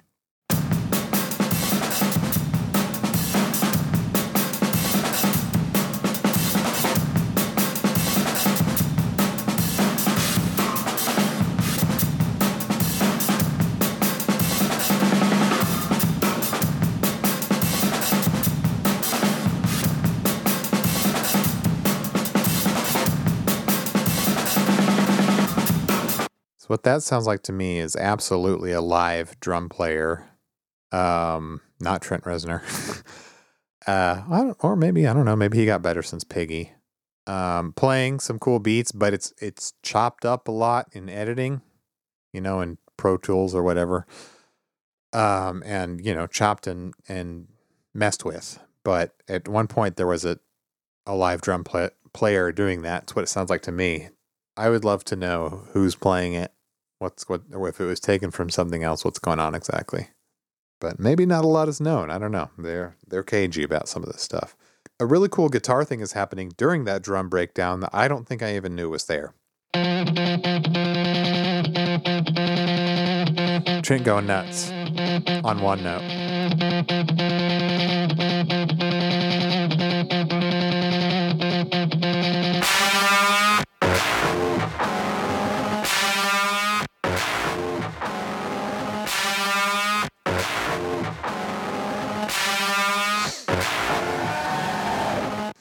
This part right here. Absolutely sounds like Trent doing one of his, playing it at a slower speed and then speeding it up. Does that make sense? Yes. Doesn't really sound like a human speed to be. Many people play at that speed, but I'm, I just get the idea from how that sounds that it's sped up. Um, there is more going on drum wise during that big live drum breakdown. There's uh, electronics underneath it.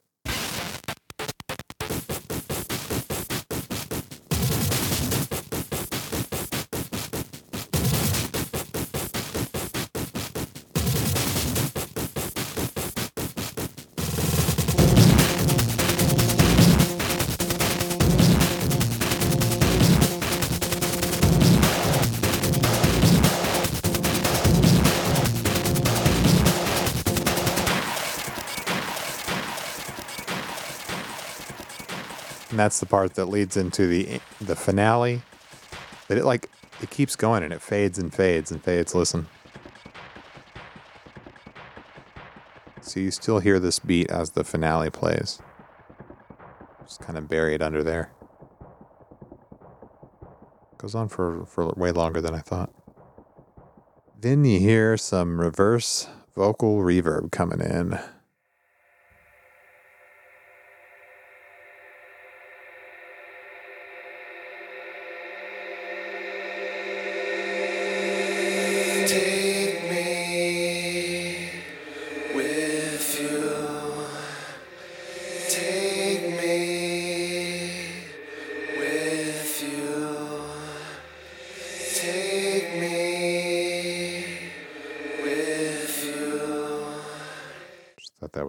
To hear by itself. And then got a little clip of the. I like the beat uh, at the very end, but it's extremely quiet. Here's what it sounds like isolated.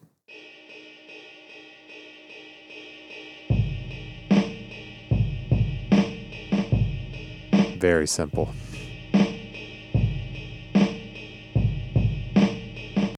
That's it. There's more, but I'll do maybe I'll do the isolated uh isolated parts of the that end section on the uh Lost Highway episode. Yeah, that sounds good. Okay. That's all I got for now. Okay, do we want to actually play the whole song? Sure. Should we watch the music video Ooh. and talk over that? Because that's like killing two birds with one stone. But I have a lot to talk about on the music video. well, you but can we do it after. Okay, and then I guess we can go into the versions after that. Yep. Sounds good. Let's I know do. the listeners can't see it, but we can. and we'll, you know what? Just cue up your YouTube right now, we'll t- yeah. Let's do. Okay, we're doing. everyone. we're doing a watch along. We're doing a watch along. We're doing a weird watch along. Everyone, get on your YouTube apps.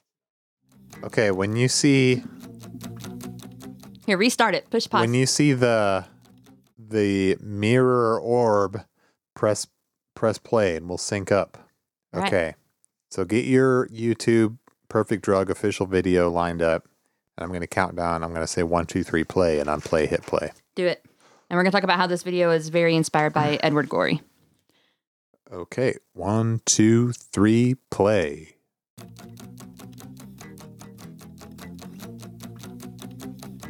I love that. Love seeing the band playing their Mhm. little It's kind of a rare thing for the band to be in a video. mandolins, maybe. Yeah, Like you never this. you never see the except March of the Pigs. You don't see the band. Well, I mean, you see them in like the live performance videos, but this is different. Was Lohner in March of the Pigs? Yeah, he was. Yeah, that was a live performance But- video. Vrenna and Clouser. Oh no, Vrenna was in it too. Mm-hmm. Clouser was not. What are these women with the big blocks? that is also taken directly from a Gorey image. I and like Trent hiding halfway hiding his face behind a curtain. Bear rug. Everything's happening so fast. The bear rug. the women in their morning dresses, morning Mm-hmm. cloaks. Giant hand. Giant hand. that His- was built. okay. He's he's has like a big walking stick He's on a big plinth. Yeah. with a, a weird looking dog. I kind of wish he was holding a sword. There he is in his rejuvenation pool. There's the vulture. Vulture. His, his little pool. Mm-hmm. Now this image right here, this when the little girl sits on. Oh, Oh, it's coming up. The hand. Maybe it already happened. Right there. That directly from a Oh, Gorey image. Okay.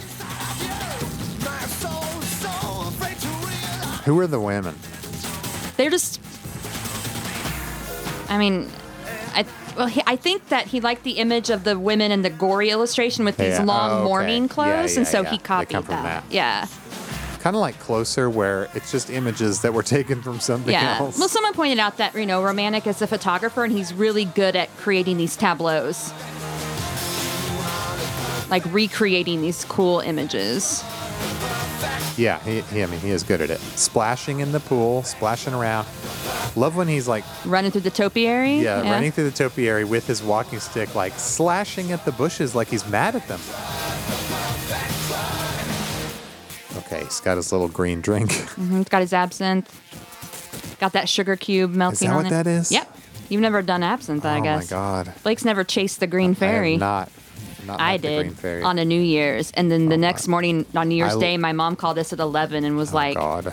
uh, "We're gonna go see the new King Kong movie." Shut up, mom. I had to go see it. It was the loudest movie I've ever seen in my life, and I hated it. You should have skipped. it's a free Okay, movie. He's on his he's on his absinthe green. Very very literal here. It's very green. because he's absinthe tripping. Green fairy. There should have been a fairy. The cuts. There's so many images going through so fast we couldn't even describe it. I do like when he's he's shaking his hair all around. He's yelling. Now he's rising like a bat on the ledge of The little kid looking out the window, the little girl. I think. it. Yeah, I thought it was a boy. Do you think people have posed this question that that's the ghost of the child haunting him, Yeah. or is it just him imagining it there, or is it all the same thing? That I mean that that might as well be the same thing. He's like longingly just stroking a piano. Now he's playing. That it. reminds me of Closer. Yeah, for sure. Uh-huh. Playing a few piano notes. Um, we see the child's like grave or something. the yeah. end, so the we? theory is that he's mourning his child. Oh God. The, with the child's hair, long Uh, hair the blowing child, in the wind. the That's child quite died. A, yeah. Yeah. So there's actually kind of a plot to this. I always that looks like the child's grave marker. I always think of Edgar Allan Poe since the first time I saw this. How Oh, could yeah. how could you not? yeah, I think a lot of people do.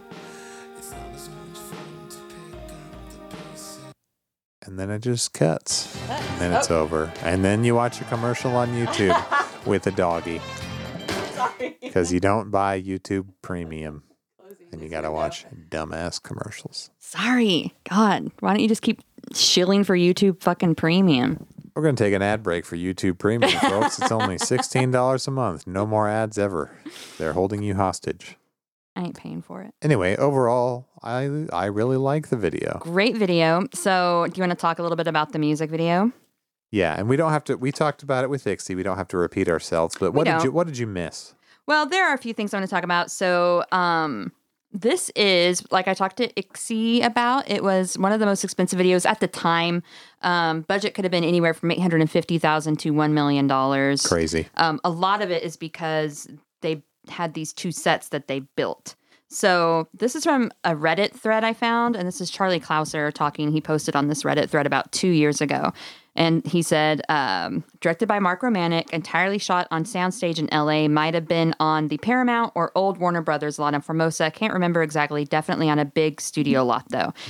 When we rolled up, they had two stages booked. One had the sets built, and the other was entirely full of long tables cover- covered with a zillion props and set decorations that Trent and Mark could pick from as they went. Hundreds of dusty typewriters, dented top hats, weathered books, Oh, and wow. taxidermy vultures as far as the eye could see. Sounds like heaven for some people. Ab- absolute steampunk heaven. The grassy knoll and alchemist's lair were completely built from scratch on the stage and were not actual locations. I think it was a five day shoot with band members only needed for one day. Rumor has it that it was a million dollar budget, but I can't say for sure. I mean, It looks expensive. It, looks good. It looks good. It it also it doesn't look. It looks like a soundstage. None of this looks real, but surreal is what you want for this, so that makes sense. A million dollars is a lot of money. I don't know that I see it on the screen, but I also don't understand how expensive things are. Yeah, to, build make. all those things. in Like I don't think that it was And a bunch of actors are paid here. well, there's I a kn- few. You have the morning women who are doing the oohs and walking Yeah, around with true. their, Okay, their maybe- morning maybe not a clothes. bunch. And then you have the little The girl, kid. Martha, who I always thought Oh. was a little boy, and I feel Yeah. dumb. I mean, but the kid is number dre- one, the kid is beautiful either way. The kid's adorable. The kid's dressed like you would think a boy would be, but in like the like Victorian era. ascots and, and But like, suits. yeah, in that era, I have no idea what they wore. I always called the kid Baby Trent whenever I was watching It- the yes, video. and I was like talking it's to Baby Trent. on Instagram about this, and I it yeah it looks like a little Trent, a little Trent clone or something almost. Yeah, yeah, It's- lovely, it's cute, a lovely cute kid. idea. The Yeah. hair is so long. So you do have, you know, some actors in it, which is different Yeah. for a. Well, that's And not then- true. Closer had actors in it. yeah, I guess not any, maybe even fewer actors than Closer. Now that I think about it, but you, Definitely. got to pay three band. That now Danny Lohner works for. He just gets paid in craft services Mm-hmm. table. He's fine with just hot dogs, um, muffins, yeah, whatever. yeah. So uh, I do have um, some clips where Mark Romanek is talking about the video and um, Reznor is talking about the video. So I'll play those, Ooh. and then I want to go on a little segue. Um, Oh, So oh, you want to ride around like Paul Blart? yes, just like Paul Blart. Oh, not that kind uh, should I start with Mark's commentary or Reznor's? I don't know. Whatever you want. We'll do Reznor first. I need to be able to watch this objectively, but it's, it was tough for me because it was just a state of affairs going on. That was made for uh, David Lynch film Lost Highway. I mean, being a big, huge David Lynch fan, to be able to work with him on something that was like, okay, I'm in. To be quite frank, I'm not. The Perfect Drug represents. I don't like the song that much in retrospect. Aw. I know. and I was at a pretty awful place in my life at that time. It doesn't conjure up great memories for me. I went into it uh, knowing that Mark's talented, and I know I can trust him. We talked briefly, and I I made a uh, promise that there would be no footage from the movie in there because I would never do that. That to me is make a commercial because it's not it's not it's not art. I think it's better for that. So I Yeah. talked with David Lynch about it. He's fine. Do whatever you want. So let's forget it's even in a movie. Let's just take the song now and find a visual accompaniment for it. I'm a little uneasy with that prospect, but that's how it is. So what can we do? But Mark's enthusiastic because he likes the track. So at that point, he comes up with the idea of this very gothic um, Edward Gorey scenario being quite honest, that was the one thing I've done where I really, if it wasn't Mark, I wouldn't have done it. You know, it really required a lot of trust, again, on my part. Because now I wasn't me in a video. Now I'm a character in a video for a song that was for something else, but now it's a different thing, and what am I doing, you know? I do remember one incredibly difficult thing was trying to get the room cold enough to see your breath in there. So we had a refrigerated room. There was lots of trying to sing out with as much air you know, to get some breath come out. When I look at that video now, I think it looks good, and I think it's really well done, and it's beautiful, and it's beautifully filmed. It's certainly not embarrassing, but I don't know. That's the furthest out of myself I've been in a video, and by nature I'm uncomfortable with that. And there was times when I thought, "What in the hell am I doing in this video? Am I me, or am No. I this vampire-like absinthe-laden character in a? Am I acting in a movie, or what? What is happening right now? You know, Closer was still the character of me in a kind of insane, odd, surreal world. This was I wasn't me really. Now I'm a character that might be me in a more stylized environment.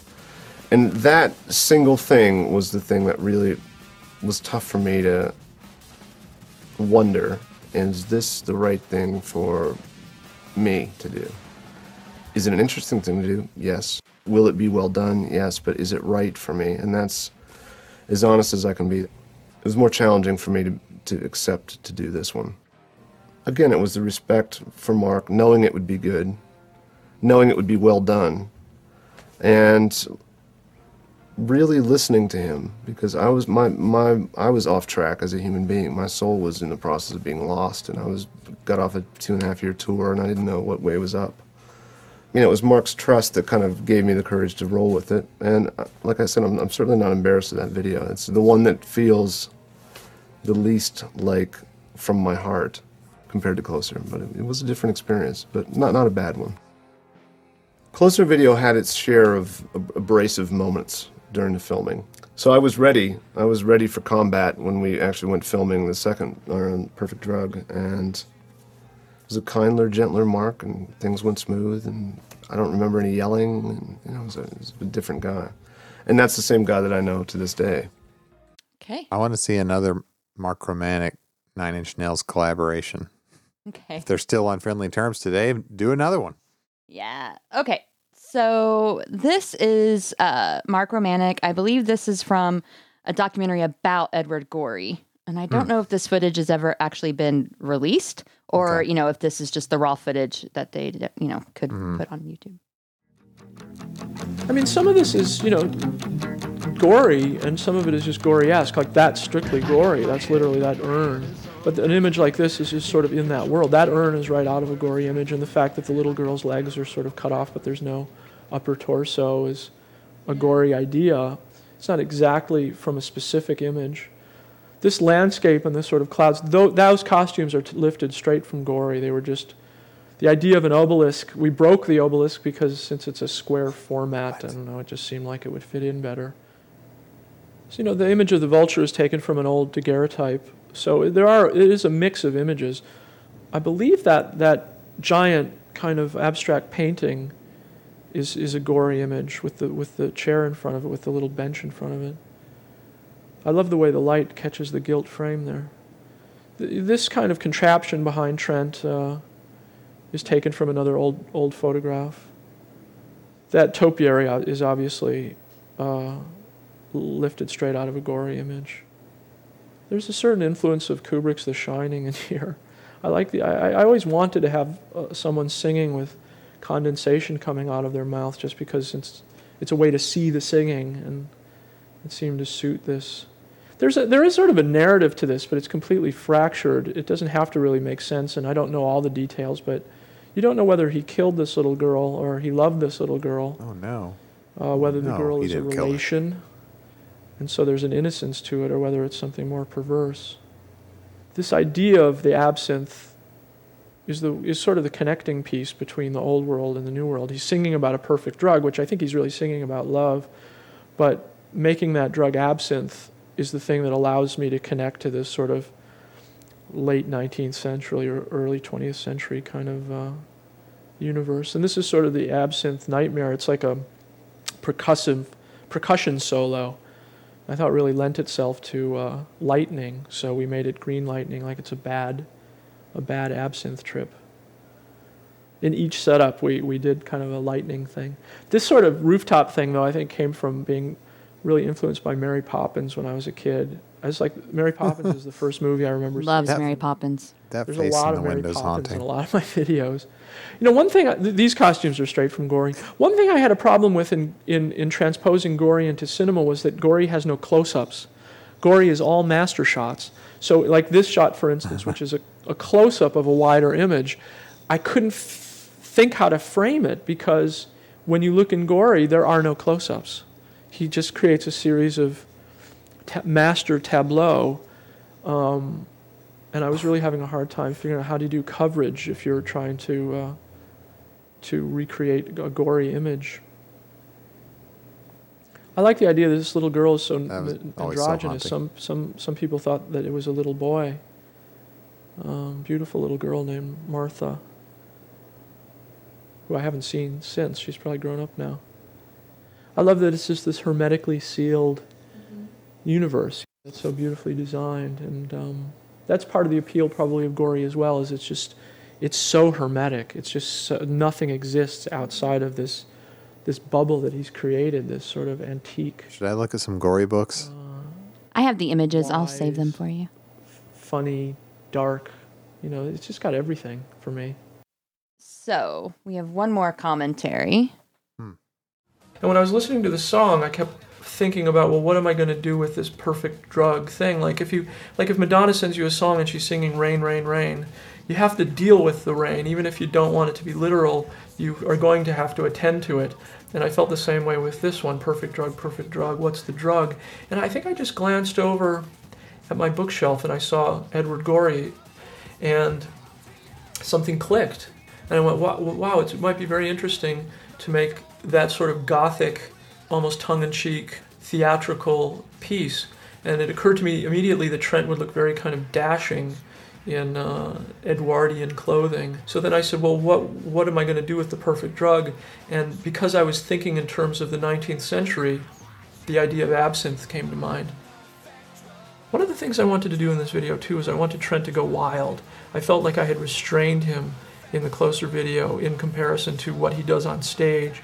So the scenes in that hedge maze and the scenes in the pool of water, I just told him just go crazy and splash and you know flail about and don't worry about breaking anything or getting anything wet. He actually really soaked the camera. I like the idea of this the whole video being sort of purple and lavender and very the opposite of all the minimalism that I had explored. This was, in a way, a sort of a maximalism in the sense that it was filled with rich textures. I like to have a broad range of, I guess, fauna in in my video, meaning I like to have old people and young people and um, different ethnicities and animals represented. In some cases, even uh, insects. But it sounds goofy, but I do like to kind of represent a spectrum of our experience. Cool. So that was uh, Romanek talking about some more information about the Perfect Drug video and the inspiration for it and, and uh, that kind of thing. It's cool. So, a uh, couple more things before we close up the Perfect Drug. Uh, first of all, have you ever heard of Joanne Gair? No. Anyway, she does a lot of. Uh, she's a hair and makeup artist, uh, I believe New Zealand based. And for this video, she was the hair and makeup artist on this video, and she won best hair and makeup at some kind of music video production awards. I don't think it was like MTV. I think it was something else. Um, but she is known for. Uh, do you know the Demi Moore birthday suit image from I Vanity would- Fair? I would love to know it. Oh I God. would love to this know it. was a big deal. I might have seen it. I mean, I've seen a, a lot of nude Demi Moore imagery in my lifetime, I feel like. So this Whoa. cover What's going on here? She's completely naked. The suit is just painted onto her body. It looks like she has a collar. It's all painted. It, it looks 3D. It looks like she's got a collar, but it's all painted on. You Mhm. can definitely see her, her boobs. Of course, that's the first thing Blake and wants to nip- talk and her about. nips. Um, yeah, so that's Joanne Gair who painted that. She's known for that style of painting, and I'm gonna f up the pronunciation. I can never say the last part of this, but Trompa Trompale. No, no clue.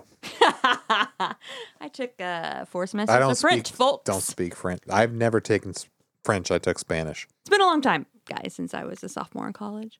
Uh, yeah, I'm I've just never been able to say that word. There are certain words that I just can't say. My tongue just won't work that way. But anyway, just that kind of style of painting where Uh huh. Where you paint a naked body. exactly. I love it. Yeah. So she's she's well known for that and has done it for like Sports Illustrated swimsuit edition, that kind of thing.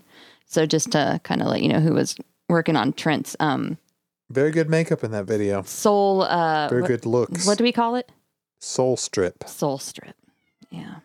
So before we move on, though, there's one more thing I want to talk about, and uh, I'm just going to do a brief thing, a quick and dirty version of this, because I found this video first that I'll play for us in a minute, and I was like, "What is this?" Um, have you ever heard of a website called Reznor's Edge? Yes. What do you know about it? Does this have to do with somebody making a hoax? Yeah, so I think this was just kind of an, an early early trolling. uh, but someone who was a fan of Nine Inch Nails.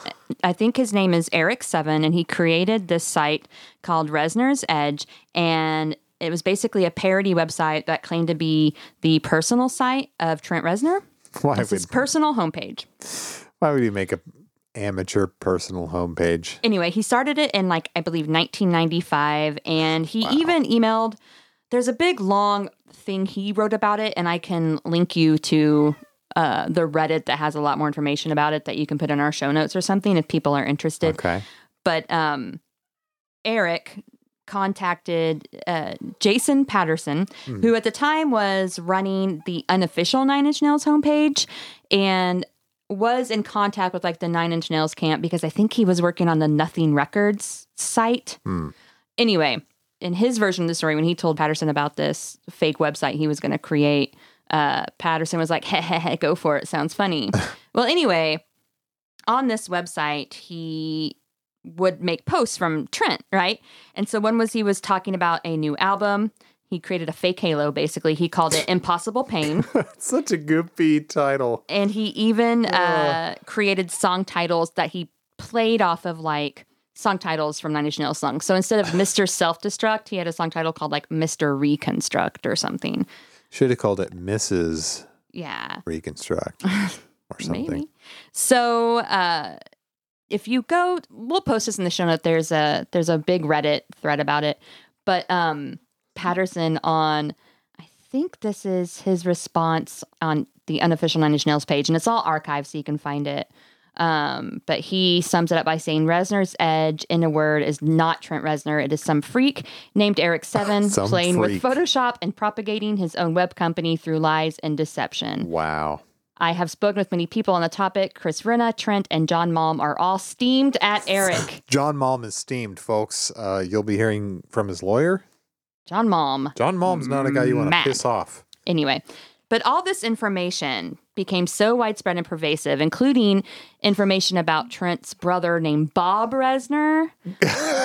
Just Yeah, wait. I, I remember hearing about Bob Reznor. Yeah. So Trent even contacted MTV because it was just out of control, right? Oh my god. Like people were posting On on, all kinds of sites and probably in chat rooms. Yeah, definitely. How out of control could something be? in so a- out of control that he asked MTV to please do something about it. And so Kennedy, in introducing the Perfect Drug video, does. So Can I just uh, say that this was an era when maybe not even 25% of Americans were online? But I guess if you have, I feel like some bands had a very big online True, presence, sure, and Nine Inch. Nails was definitely one. sure.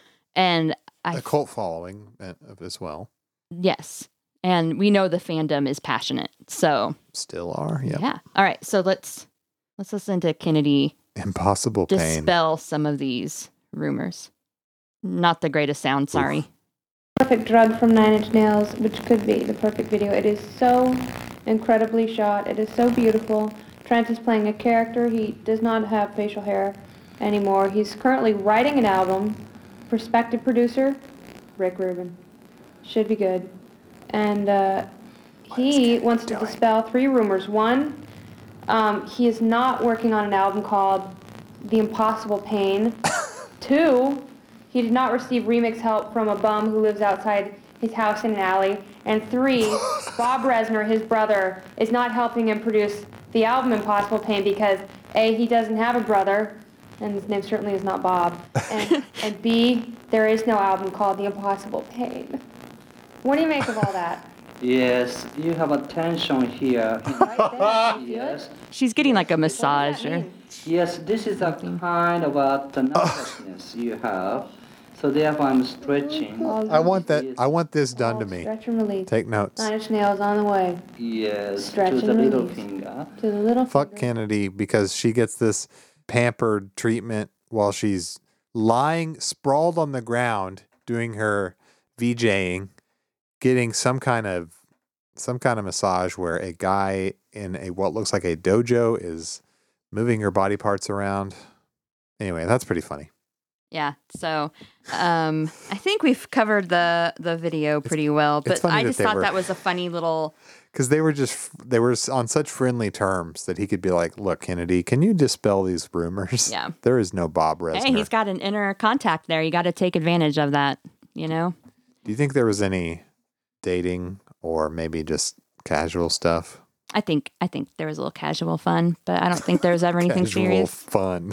Yeah, I think she's written about it in her memoir, but I'm not. Oh, I'd love Number one, I don't know how truthful it is because Yeah. I don't trust Kennedy. But number two, sure.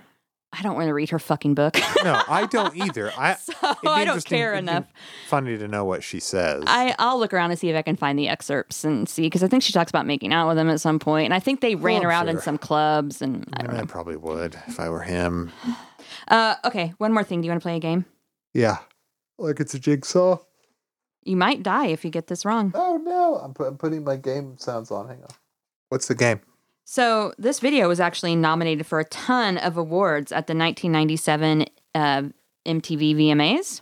So do you want to? I want to play a game and see if you can guess who won whenever I name the category and list the nominees. So uh, let's start with uh, best alternative video. The nominees are Beck, The New Pollution, Blur, Song Two, Foo Fighters, Monkey Wrench, Nine Inch Nails, The Perfect Drug, Sublime, What I Got. Blur. No. The answer is Sublime, What I Got.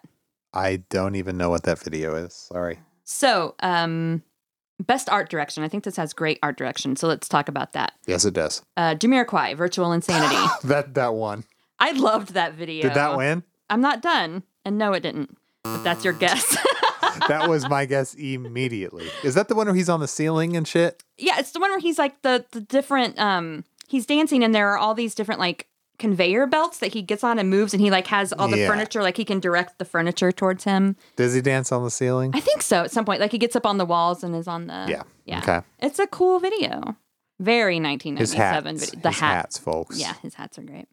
Uh, best direction. Okay, sorry. So Jamiroquai, Virtual Insanity, Beck, The New Pollution, Marilyn Manson, The Beautiful People, and Nine Inch Nails, The Perfect Drug. And by the way, the art direction was by Tom Foden, who I believe did the art direction and also starred in the Closer video. He was the guy looking out the little people.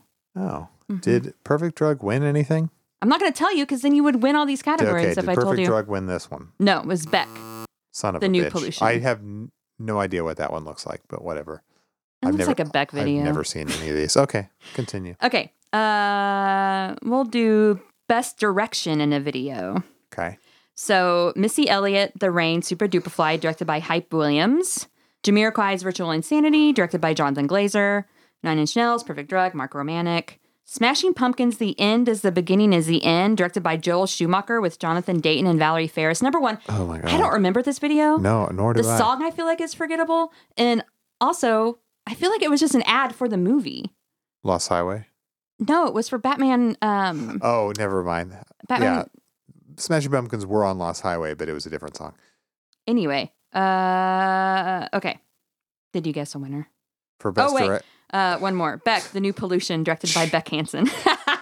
Oh, Beck directed himself. Uh-huh. The Perfect Drug. no, Beck Hansen won. Son of a. Come on, Beck. You can't take it all. he didn't. That's that's the only one he won out of these categories you so said far. art direction. Oh yeah, art sorry. direction and best director, Yeah, which yeah. should be the same thing, okay?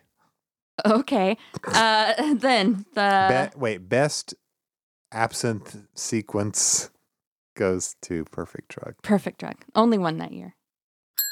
There you go. Good job. Okay, so video of the year. Beck, the new pollution. Jewel, you were meant for me. By the way, that video is not good. As I remember, it's just Jewel writhing on the floor taking off a dress, but maybe Um, that's fine- good for some fine people. With me. S- I'd give it an award. Yeah. Also, it was like re-recorded for the single, I think, and it sounded awful. I, I don't remember. Okay. No doubt, Don't Speak, Oh, Nine Inch Nails, The Perfect Drug, or Jamiroquai, Virtual Insanity. I almost want to say it was no doubt.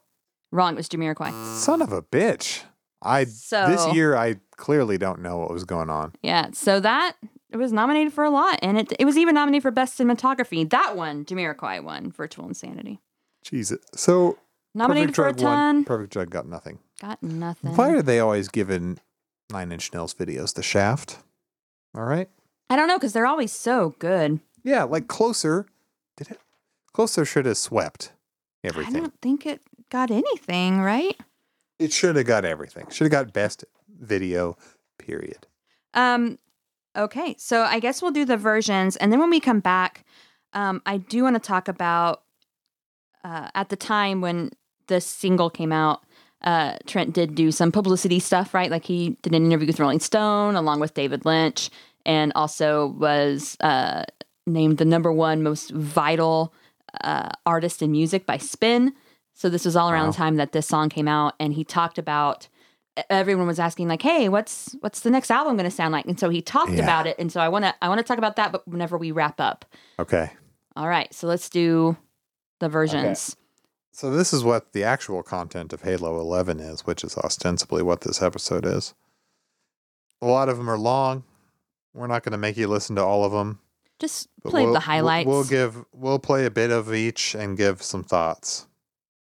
The first one, Jack Dangers, aka Meat Beat Manifesto, right? right. Am I getting that right? You're right. Nothing Records recording artist. Um, was signed in 1994 to Nothing Records. Are you going to play it? You can hear him uh, as of late uh, collaborating on a really great Halsey track, Mhm. Girl is a Gun. The beats are still off the chain, I must say.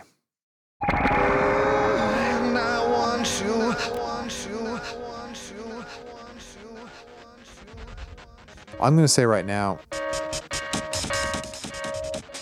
first track, first version is not not my fave. It's not my favorite. A lot of long, sort of, I mean, a lot of electronic experimentation going on on, on all these. Uh, a lot of them very like clubby. Going into it, I hadn't heard a lot of these in a long time, and I was like, I don't think I'm gonna be all that. I love the perfect drug. I don't know that I'm gonna be all that into the versions. This is the, by the way, pause. This is the amen break, right? That we just heard. I think so. Yeah, it? This is the one that uses the yeah, the the the amen break, the most famous break beat. Yeah, right there, you hear it. Mm-hmm. No, that snare anywhere. Um, some of these I enjoyed way more than I thought I would. When we were listening revisiting. together last night, you were like, "You got to be under some influence for these." Some of them I think are good under the influence, and even just a little bit of whiskey is fine. You don't have to have a jug of absinthe. I mean, it might make it better. Maybe I don't know. I've never tried absinthe. I'm not going to encourage it though because that's I a don't. I, we don't encourage drug use on this show, no. but Especially if your mom calls and says, "Me and your grandma want to take you to go see King Kong," the day after you first did absinthe. So. if you do want to watch King Kong, though, I rep- I recommend you be tripping balls. Not hungover. Um, so some I was just like, I'm vibing out on this. I'm not gonna lie. This is not one of those ones. A lot of fucking around with the amen break. Um, but, I mean, he, he he does a good job with it, but it just kind of when does the annihilate drop? Have we missed oh it? that no, it's coming. It's so strange. I want to know where that comes from. Sounds like it came from like I don't know, Mortal Kombat or some shit. It does sound like a like a little kill sound effect on a video game. It would be a very 90s thing to do. But this one's kind of choppy and all over the place. I like the ones that have more to, to latch onto uh, music, like melodically. I agree. There's, just, there's a lot of drum, which is fine. I know Perfect Drug is really drummy.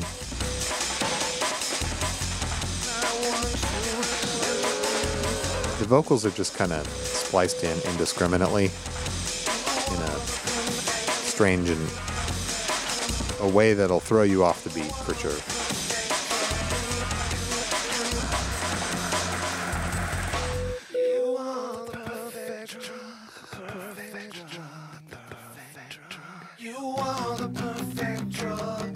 Recognize that. First thing I recognize, other than lyrics.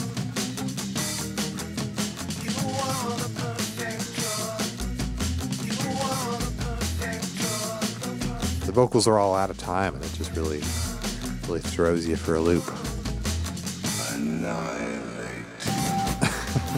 okay, There it that's annihilate. If anybody knows the exact source, let me know. By the way, this one is seven and a half minutes. So, kind of punishing if you're not in the mood for it or not on the club. Is the longest one the Nine Inch Nails one? I think it's like eight minutes. Yeah, I think so. Yeah, okay, we're, we are now in the plug remix, right? Plug, yeah. Luke Vibert, uh, aka Plug or Wagon Christ.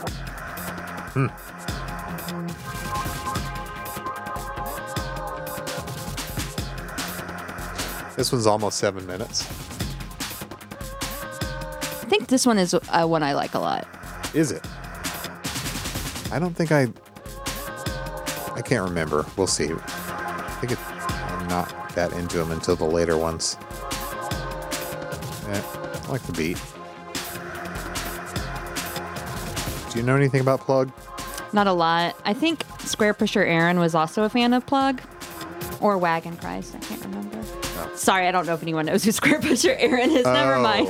I thought you meant like okay, that's a, a friend of old friend of Jessica's who was into Squarepusher. Mm-hmm. I thought you were saying that the Squarepusher guy, and I already forgot his name, was into Plug, and I was like, oh okay, well I like Squarepusher. Oh, sorry. Why'd you call him Squarepusher, Aaron? Because he really likes Squarepusher. Whenever we hung out the first time, he's like, Do you guys like Squarepusher? And I was like, Uh. 99.9% of human beings are going to say no to that. I was like, if you were talking to me, I'd say yes. I was like, I don't know if I know who they are. It was like 2003. That's when I Four. liked Squarepusher. You were probably friends with this guy. Maybe he was No. on some kind of Squarepusher site and you guys talked to each other. I like that he does a little synth bass that imitates the uh, guitar line. Bum, bum, bum, bum. I think it's really cool. So this one is fine. It's all right. I think I I like like, it. it a little bit better than the first. I definitely like it better than the, than the uh, Jack Dangers or Meat Beat Manifesto version. I think it is because of all the synths in this. And a lot of this is taken from the original. Mm-hmm. Just remixed. Okay, one thing I wanted to say about the versions. Mm-hmm. It's nice to see a bunch of new blood, right? Mhm. Because who's not on it? Oh, well, there's no Coil's coil. And uh, no offense to Coil, but There's no I've had enough. JG Thirlwell. Right, no Thirlwell, no Fotis, no Coil, no um, Adrian Sherwood. No, no uh, Ogilvie.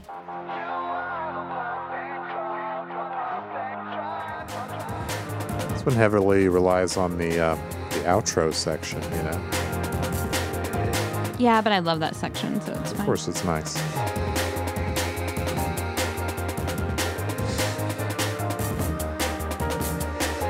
My body wants to say hello to you.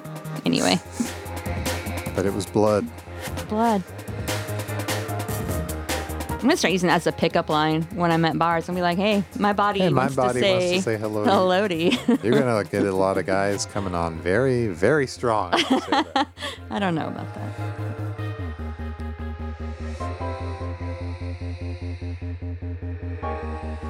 One thing about this Halo, the art is pretty cool. I think. It is pretty cool. I like the color scheme. Yes. Best color scheme since Pretty Hate Machine. Just this like neon purple and green. It's interesting text. This one is the Nine Inch Nails. Yeah, and I think it's it's Reznor and Hillebrandt who we talked about on the I'm Afraid of Americans, on the Bowie and Reznor BFF. Keith Hillebrandt, engineered by Brian Pollack at Nothing Studios, New Orleans. Yeah, and yeah, I think it's the longest. Eight eight minutes, nineteen seconds. You know what I think my least favorite one is? Is the last one, the orb. Yeah, I don't think I'm crazy about that one. And then one of the ones that's not on the US one is one of my, my favorites. The Aphrodite. Yeah. Yeah, I like that one a lot. So- Again, another one that's great that's not available for US Yeah. listeners unless you want to. So anyway, a bunch of people we haven't heard yet on NIN remixes get And they're all electronic artists too, which Yeah. makes sense. Yeah, it makes more sense. Yeah, makes perfect sense. Mm-hmm. I don't know if I don't know anything about the club scene at the time. Know, the 15 year old Jessica was out at raves in Marshfield with glow sticks. all the raves in Marshfield, Missouri. So much ecstasy. It was great. So normally with these, the Trent Reznor slash Nine Inch Nails remix versions of stuff are like my favorite ones, and I'm like, okay, I know I'm in good hands. This is the uh, we you, you can trust that it's going to be one of the better ones, but I don't think this is one of my favorites on here. I don't know what it is, but maybe it's Keith's influence. Maybe it's Trent not being in a great place. I'm sure a lot of people love this one, but I mean, so far I'm not not excited. We're two minutes seventeen seconds in. Maybe it's kind of cool sometimes. I mean, what do you think of this one? There are parts I like. Yeah, I mean, all of these have parts I like. It's just that, am I going to be entertained for seven to eight minutes? Eat an edible and you will be. I need to be on more drugs for this, okay?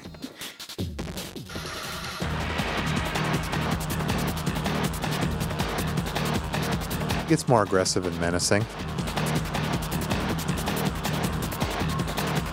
Definitely not sounding like the perfect drug, No. but I do like doing a whole, you know. This sounds like it was fit in on like a TDS remix album. Yeah, maybe. Because it's darker, menacing. Mm-hmm. You know, you could slam to this on the dance floor. Maybe this is the TDSification of the It's- perfect drug. Yes, it is the TDSification. You can hear the "Take Me with You" really distorted back there.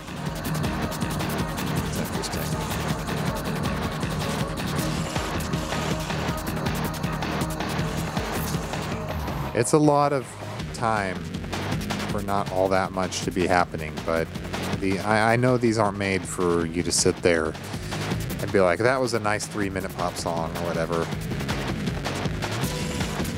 That piano line is in there. Very affected, but it's there.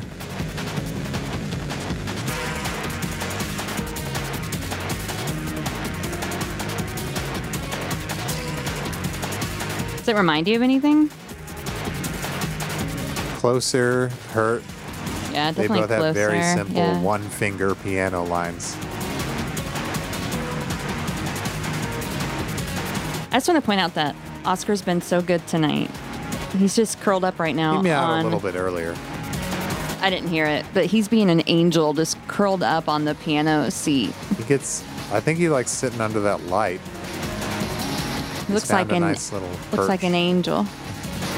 He just gonna get to a sleepy mood and nothing will get him out of it.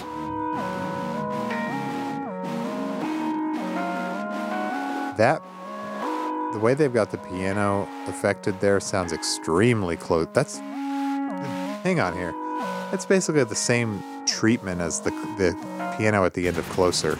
It's like exact. I read that it uh, is the closer synth voice. Oh. It could mean same thing as a synth patch, just a setting on a synthesizer. Okay. I want to know. I'd like to know the exact, you know, what what synth was used. Yeah, it's the same thing. Crazy.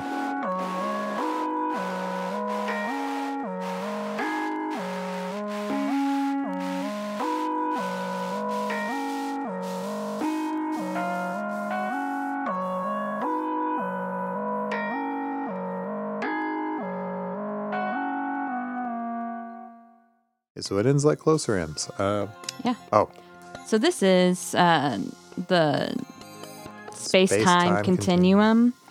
Uh, Jonah Sharp, I don't know who that is. producer, remixer, DJ.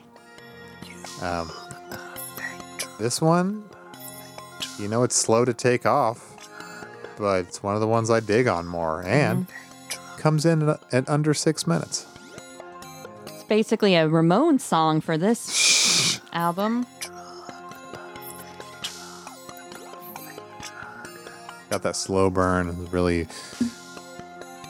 kind of vibe out, but I think it's good.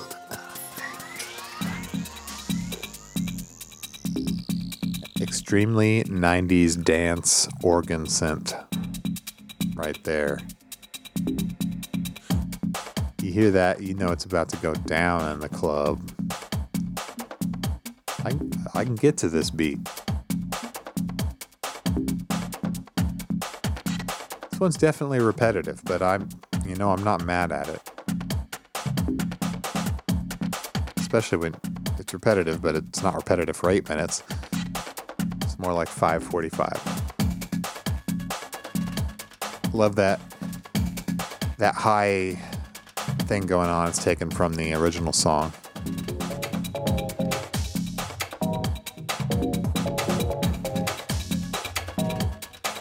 I guess there's not a lot to it, but I don't know why. Why is it cool? Just good beat, Good vibes. good vibe, good good mm-hmm. beat. You can tap your toe to it, or you can twirl a glow stick to it if you like. I read somewhere that uh, Jonah Sharp started his career as a jazz drummer in London. Whoa, Do you get any kind of jazzy vibes from this at all? Maybe. Just Like, wondering. imagine these these little synth parts being played on, on an old organ or something. I don't know, or piano. My piano.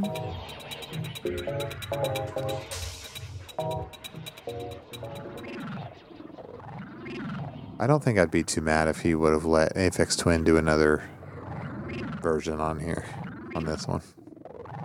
It'd just be get, getting him to actually do a remix instead of a unrelated original.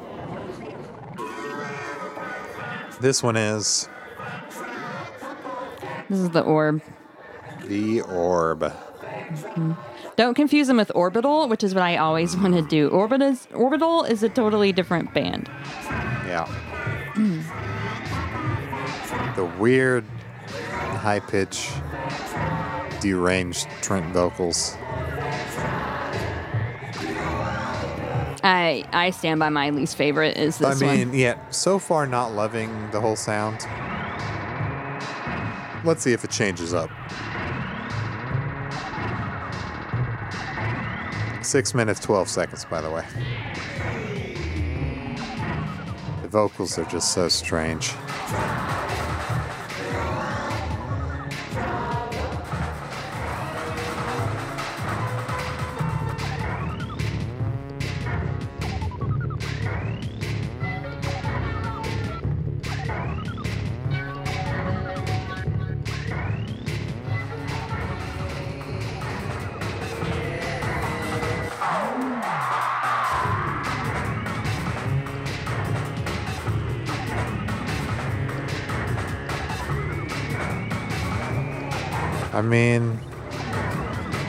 On certain drugs, I'm sure it's great. Some people were taking the perfect drug a little literally, you know? Hmm. Who knows? This could have been a remix. They were just like, yeah, cut us a check. a paycheck remix, kind of like Aphex Twin. Throw some crazy effects on that vocal.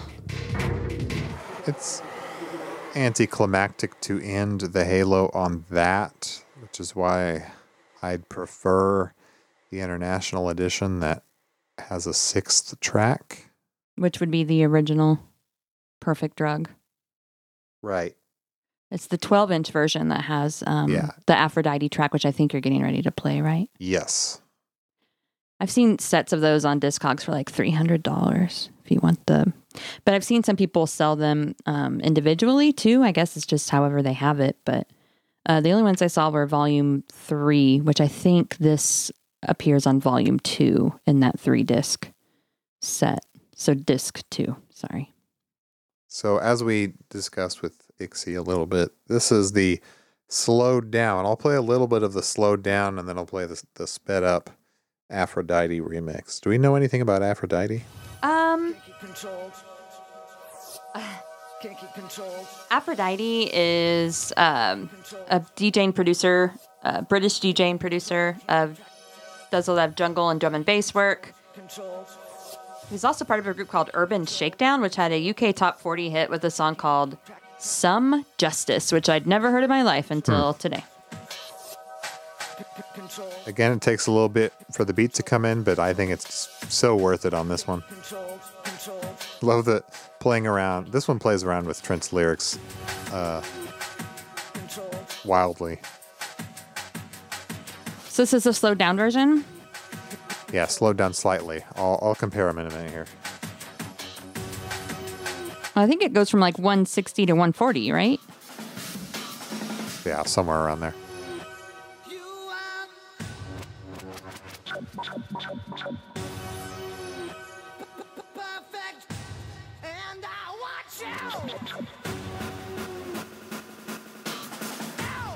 Yeah, I think it takes like two minutes to build up to the actual beat, but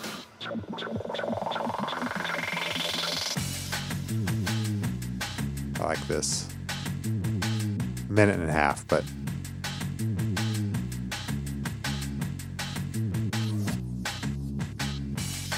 yeah, so I don't think that I think that beat sounds a lot better at its intended speed. So here's what it sounds like the original speed. Can't keep control. Mm. Can't keep control. Yeah, it's the the pitch is higher, so Trent's vocal is way up there. Can't keep control. Can't keep track. Can't keep control. Control. Can't keep control. And I'll I'll get to the beat part.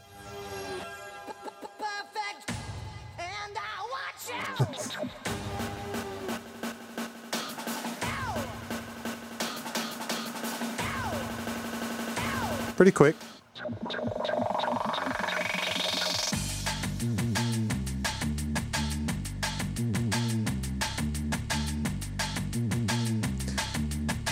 I'm not sure why they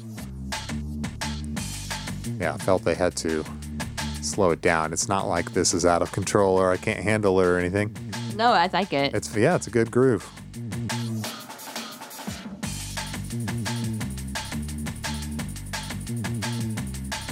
This one with a quicker beat, clocks in at 5:38.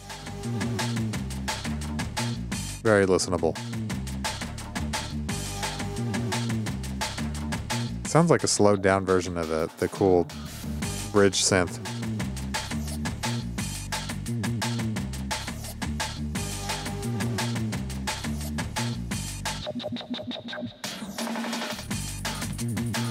Kind of sticks to this bass line the whole time.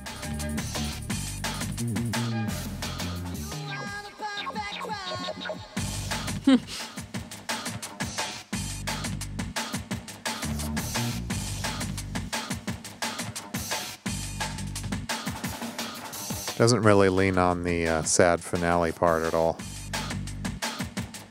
Got to keep it upbeat on this one. The pop version. I, I, I dig it. That's it. Yeah. Are there any versions we didn't do? I don't think so. I think we got them all. Wow, So, uh, that's enough versions for me. Yeah. Well, before we rate, um, I do want to talk about the sneak peeks that Reznor kind of gave us of the new album that he was working on, because this was all like in 1997. So it'd been three years since This was yeah the since uh, the Downward Spiral, the right? big five year panic, I guess, between fragile and or between downward spiral and fragile, and people Yeah. like, "When's the new album dropping?" It's been five years. When's Impossible Pain coming? people are freaking out. Uh, so in the April 1997 issue of Spin, he was named um, the number one most vital artist in music. There were 40 that they listed. Blake, you want to play a game? More games. One more. This is the most game heavy episode. I just, I may be tired of games, but let's. do you want to try to guess who the top 10 were? I guess you already know that number one is Nine Inch Nails. So do you want to try to guess the What was the title again? 40 most vital artists in music, 1997, Spin Magazine? It's wild that they gave him this. I mean, sure, we all think this, but he just he had some fans at the magazine. I, yeah, I think he definitely did. Top ten? Top 10. Are they relevant at the time? Yes. Is Radiohead in there? No. When did OK Computer come out? Was it the summer of 1997? Don't ask me what this month was. That's my wrong answer on Radiohead. Of course, they weren't on there. But I mean, yeah, Reznor was between albums. Okay. It was released in late spring, May 21st, 1997. This was April of 1997. So no, Radiohead would not be But on here based about- upon the Bends. They, uh, but they, the Bends was amazing. People love the Bends, but they it, were about to drop the album of of the decade, probably. One of them. one of them. Obviously, TDS is. Obviously, one. we have bias toward another band. Um, Um, okay, who else? Are they like '90s people? most of them, yeah. Almost all of them are from the 90s. There's maybe one that spans 80s and 90s. It's only one I can think, though. Um, Well, I guess Nine Inch Nails does too, if you count oh yeah. late 80s. Oh, it has to be a current Just think 1997. most vital living artist. Is that They're all alive. any women on this list? Yes. I don't know. Sheryl Crow or some shit. No, no Sheryl Crow. This is Spin. They're a little bit snobbier than Rolling Stone. Um, no doubt. No. I think they're in the top 40, but they're not in the top okay. 10. Uh, Billy Corgan, Smashing Pumpkins. Smash Pumpkins number two. Wow. Right behind Trent. Um why I'm I'm forgetting my 90s now. This is the decade I should know the best. Okay, one is a British band fronted by brothers. Oh, a fucking Oasis. Yep, number six. Foo, uh, Foo Fighters on there? No. Uh One is a hip hop trio with a female leader who stepped out on her own and made one of the best hip hop albums of all time. oh, uh it's- it's not Lauryn Hill, but it's uh uh uh, uh Fugees. Yes. Okay. Okay. Um One is another big hip hop group, big rap group, big, lots of members. And they've all had solo albums. oh, Wu-Tang. That's right, number three. Um, Mm, one is a, English uh, singer, songwriter, amazing musician, still recording really good albums, has really cool hats and headwear, very goth looking. Uh There's a phase she went through where she wore a lot of like these like feathered hats. I'm trying to remember correctly. Oh, I'm dumb. I don't know. It's PJ Harvey. Anyway, oh, okay. yeah, she's number 10. Uh, Grunge Holdover, Pearl Jam, number seven. Uh, eight is Hole, one of my You're not letting favorites. me guess. That's because you've just- given up. I have not. Five is U2. That was the older band I Oh. was thinking of. And then four is Beck. Beck Hansen. Beck doesn't. He's getting. Beck Odelay was a huge album. overrated in '97. Was Odelay? Odelay was year. like 96, 97. Yeah. Um, I loved Odelay. It's a great album. Um, okay. So anyway, in that issue of Spin, uh, Neil Strauss interviewed Reznor, and he interviewed him at the house in Big Sur, where Reznor was um, writing the Downward Spiral follow-up. And he says, I spot an envelope. Scrawled in black pen are the words new songs.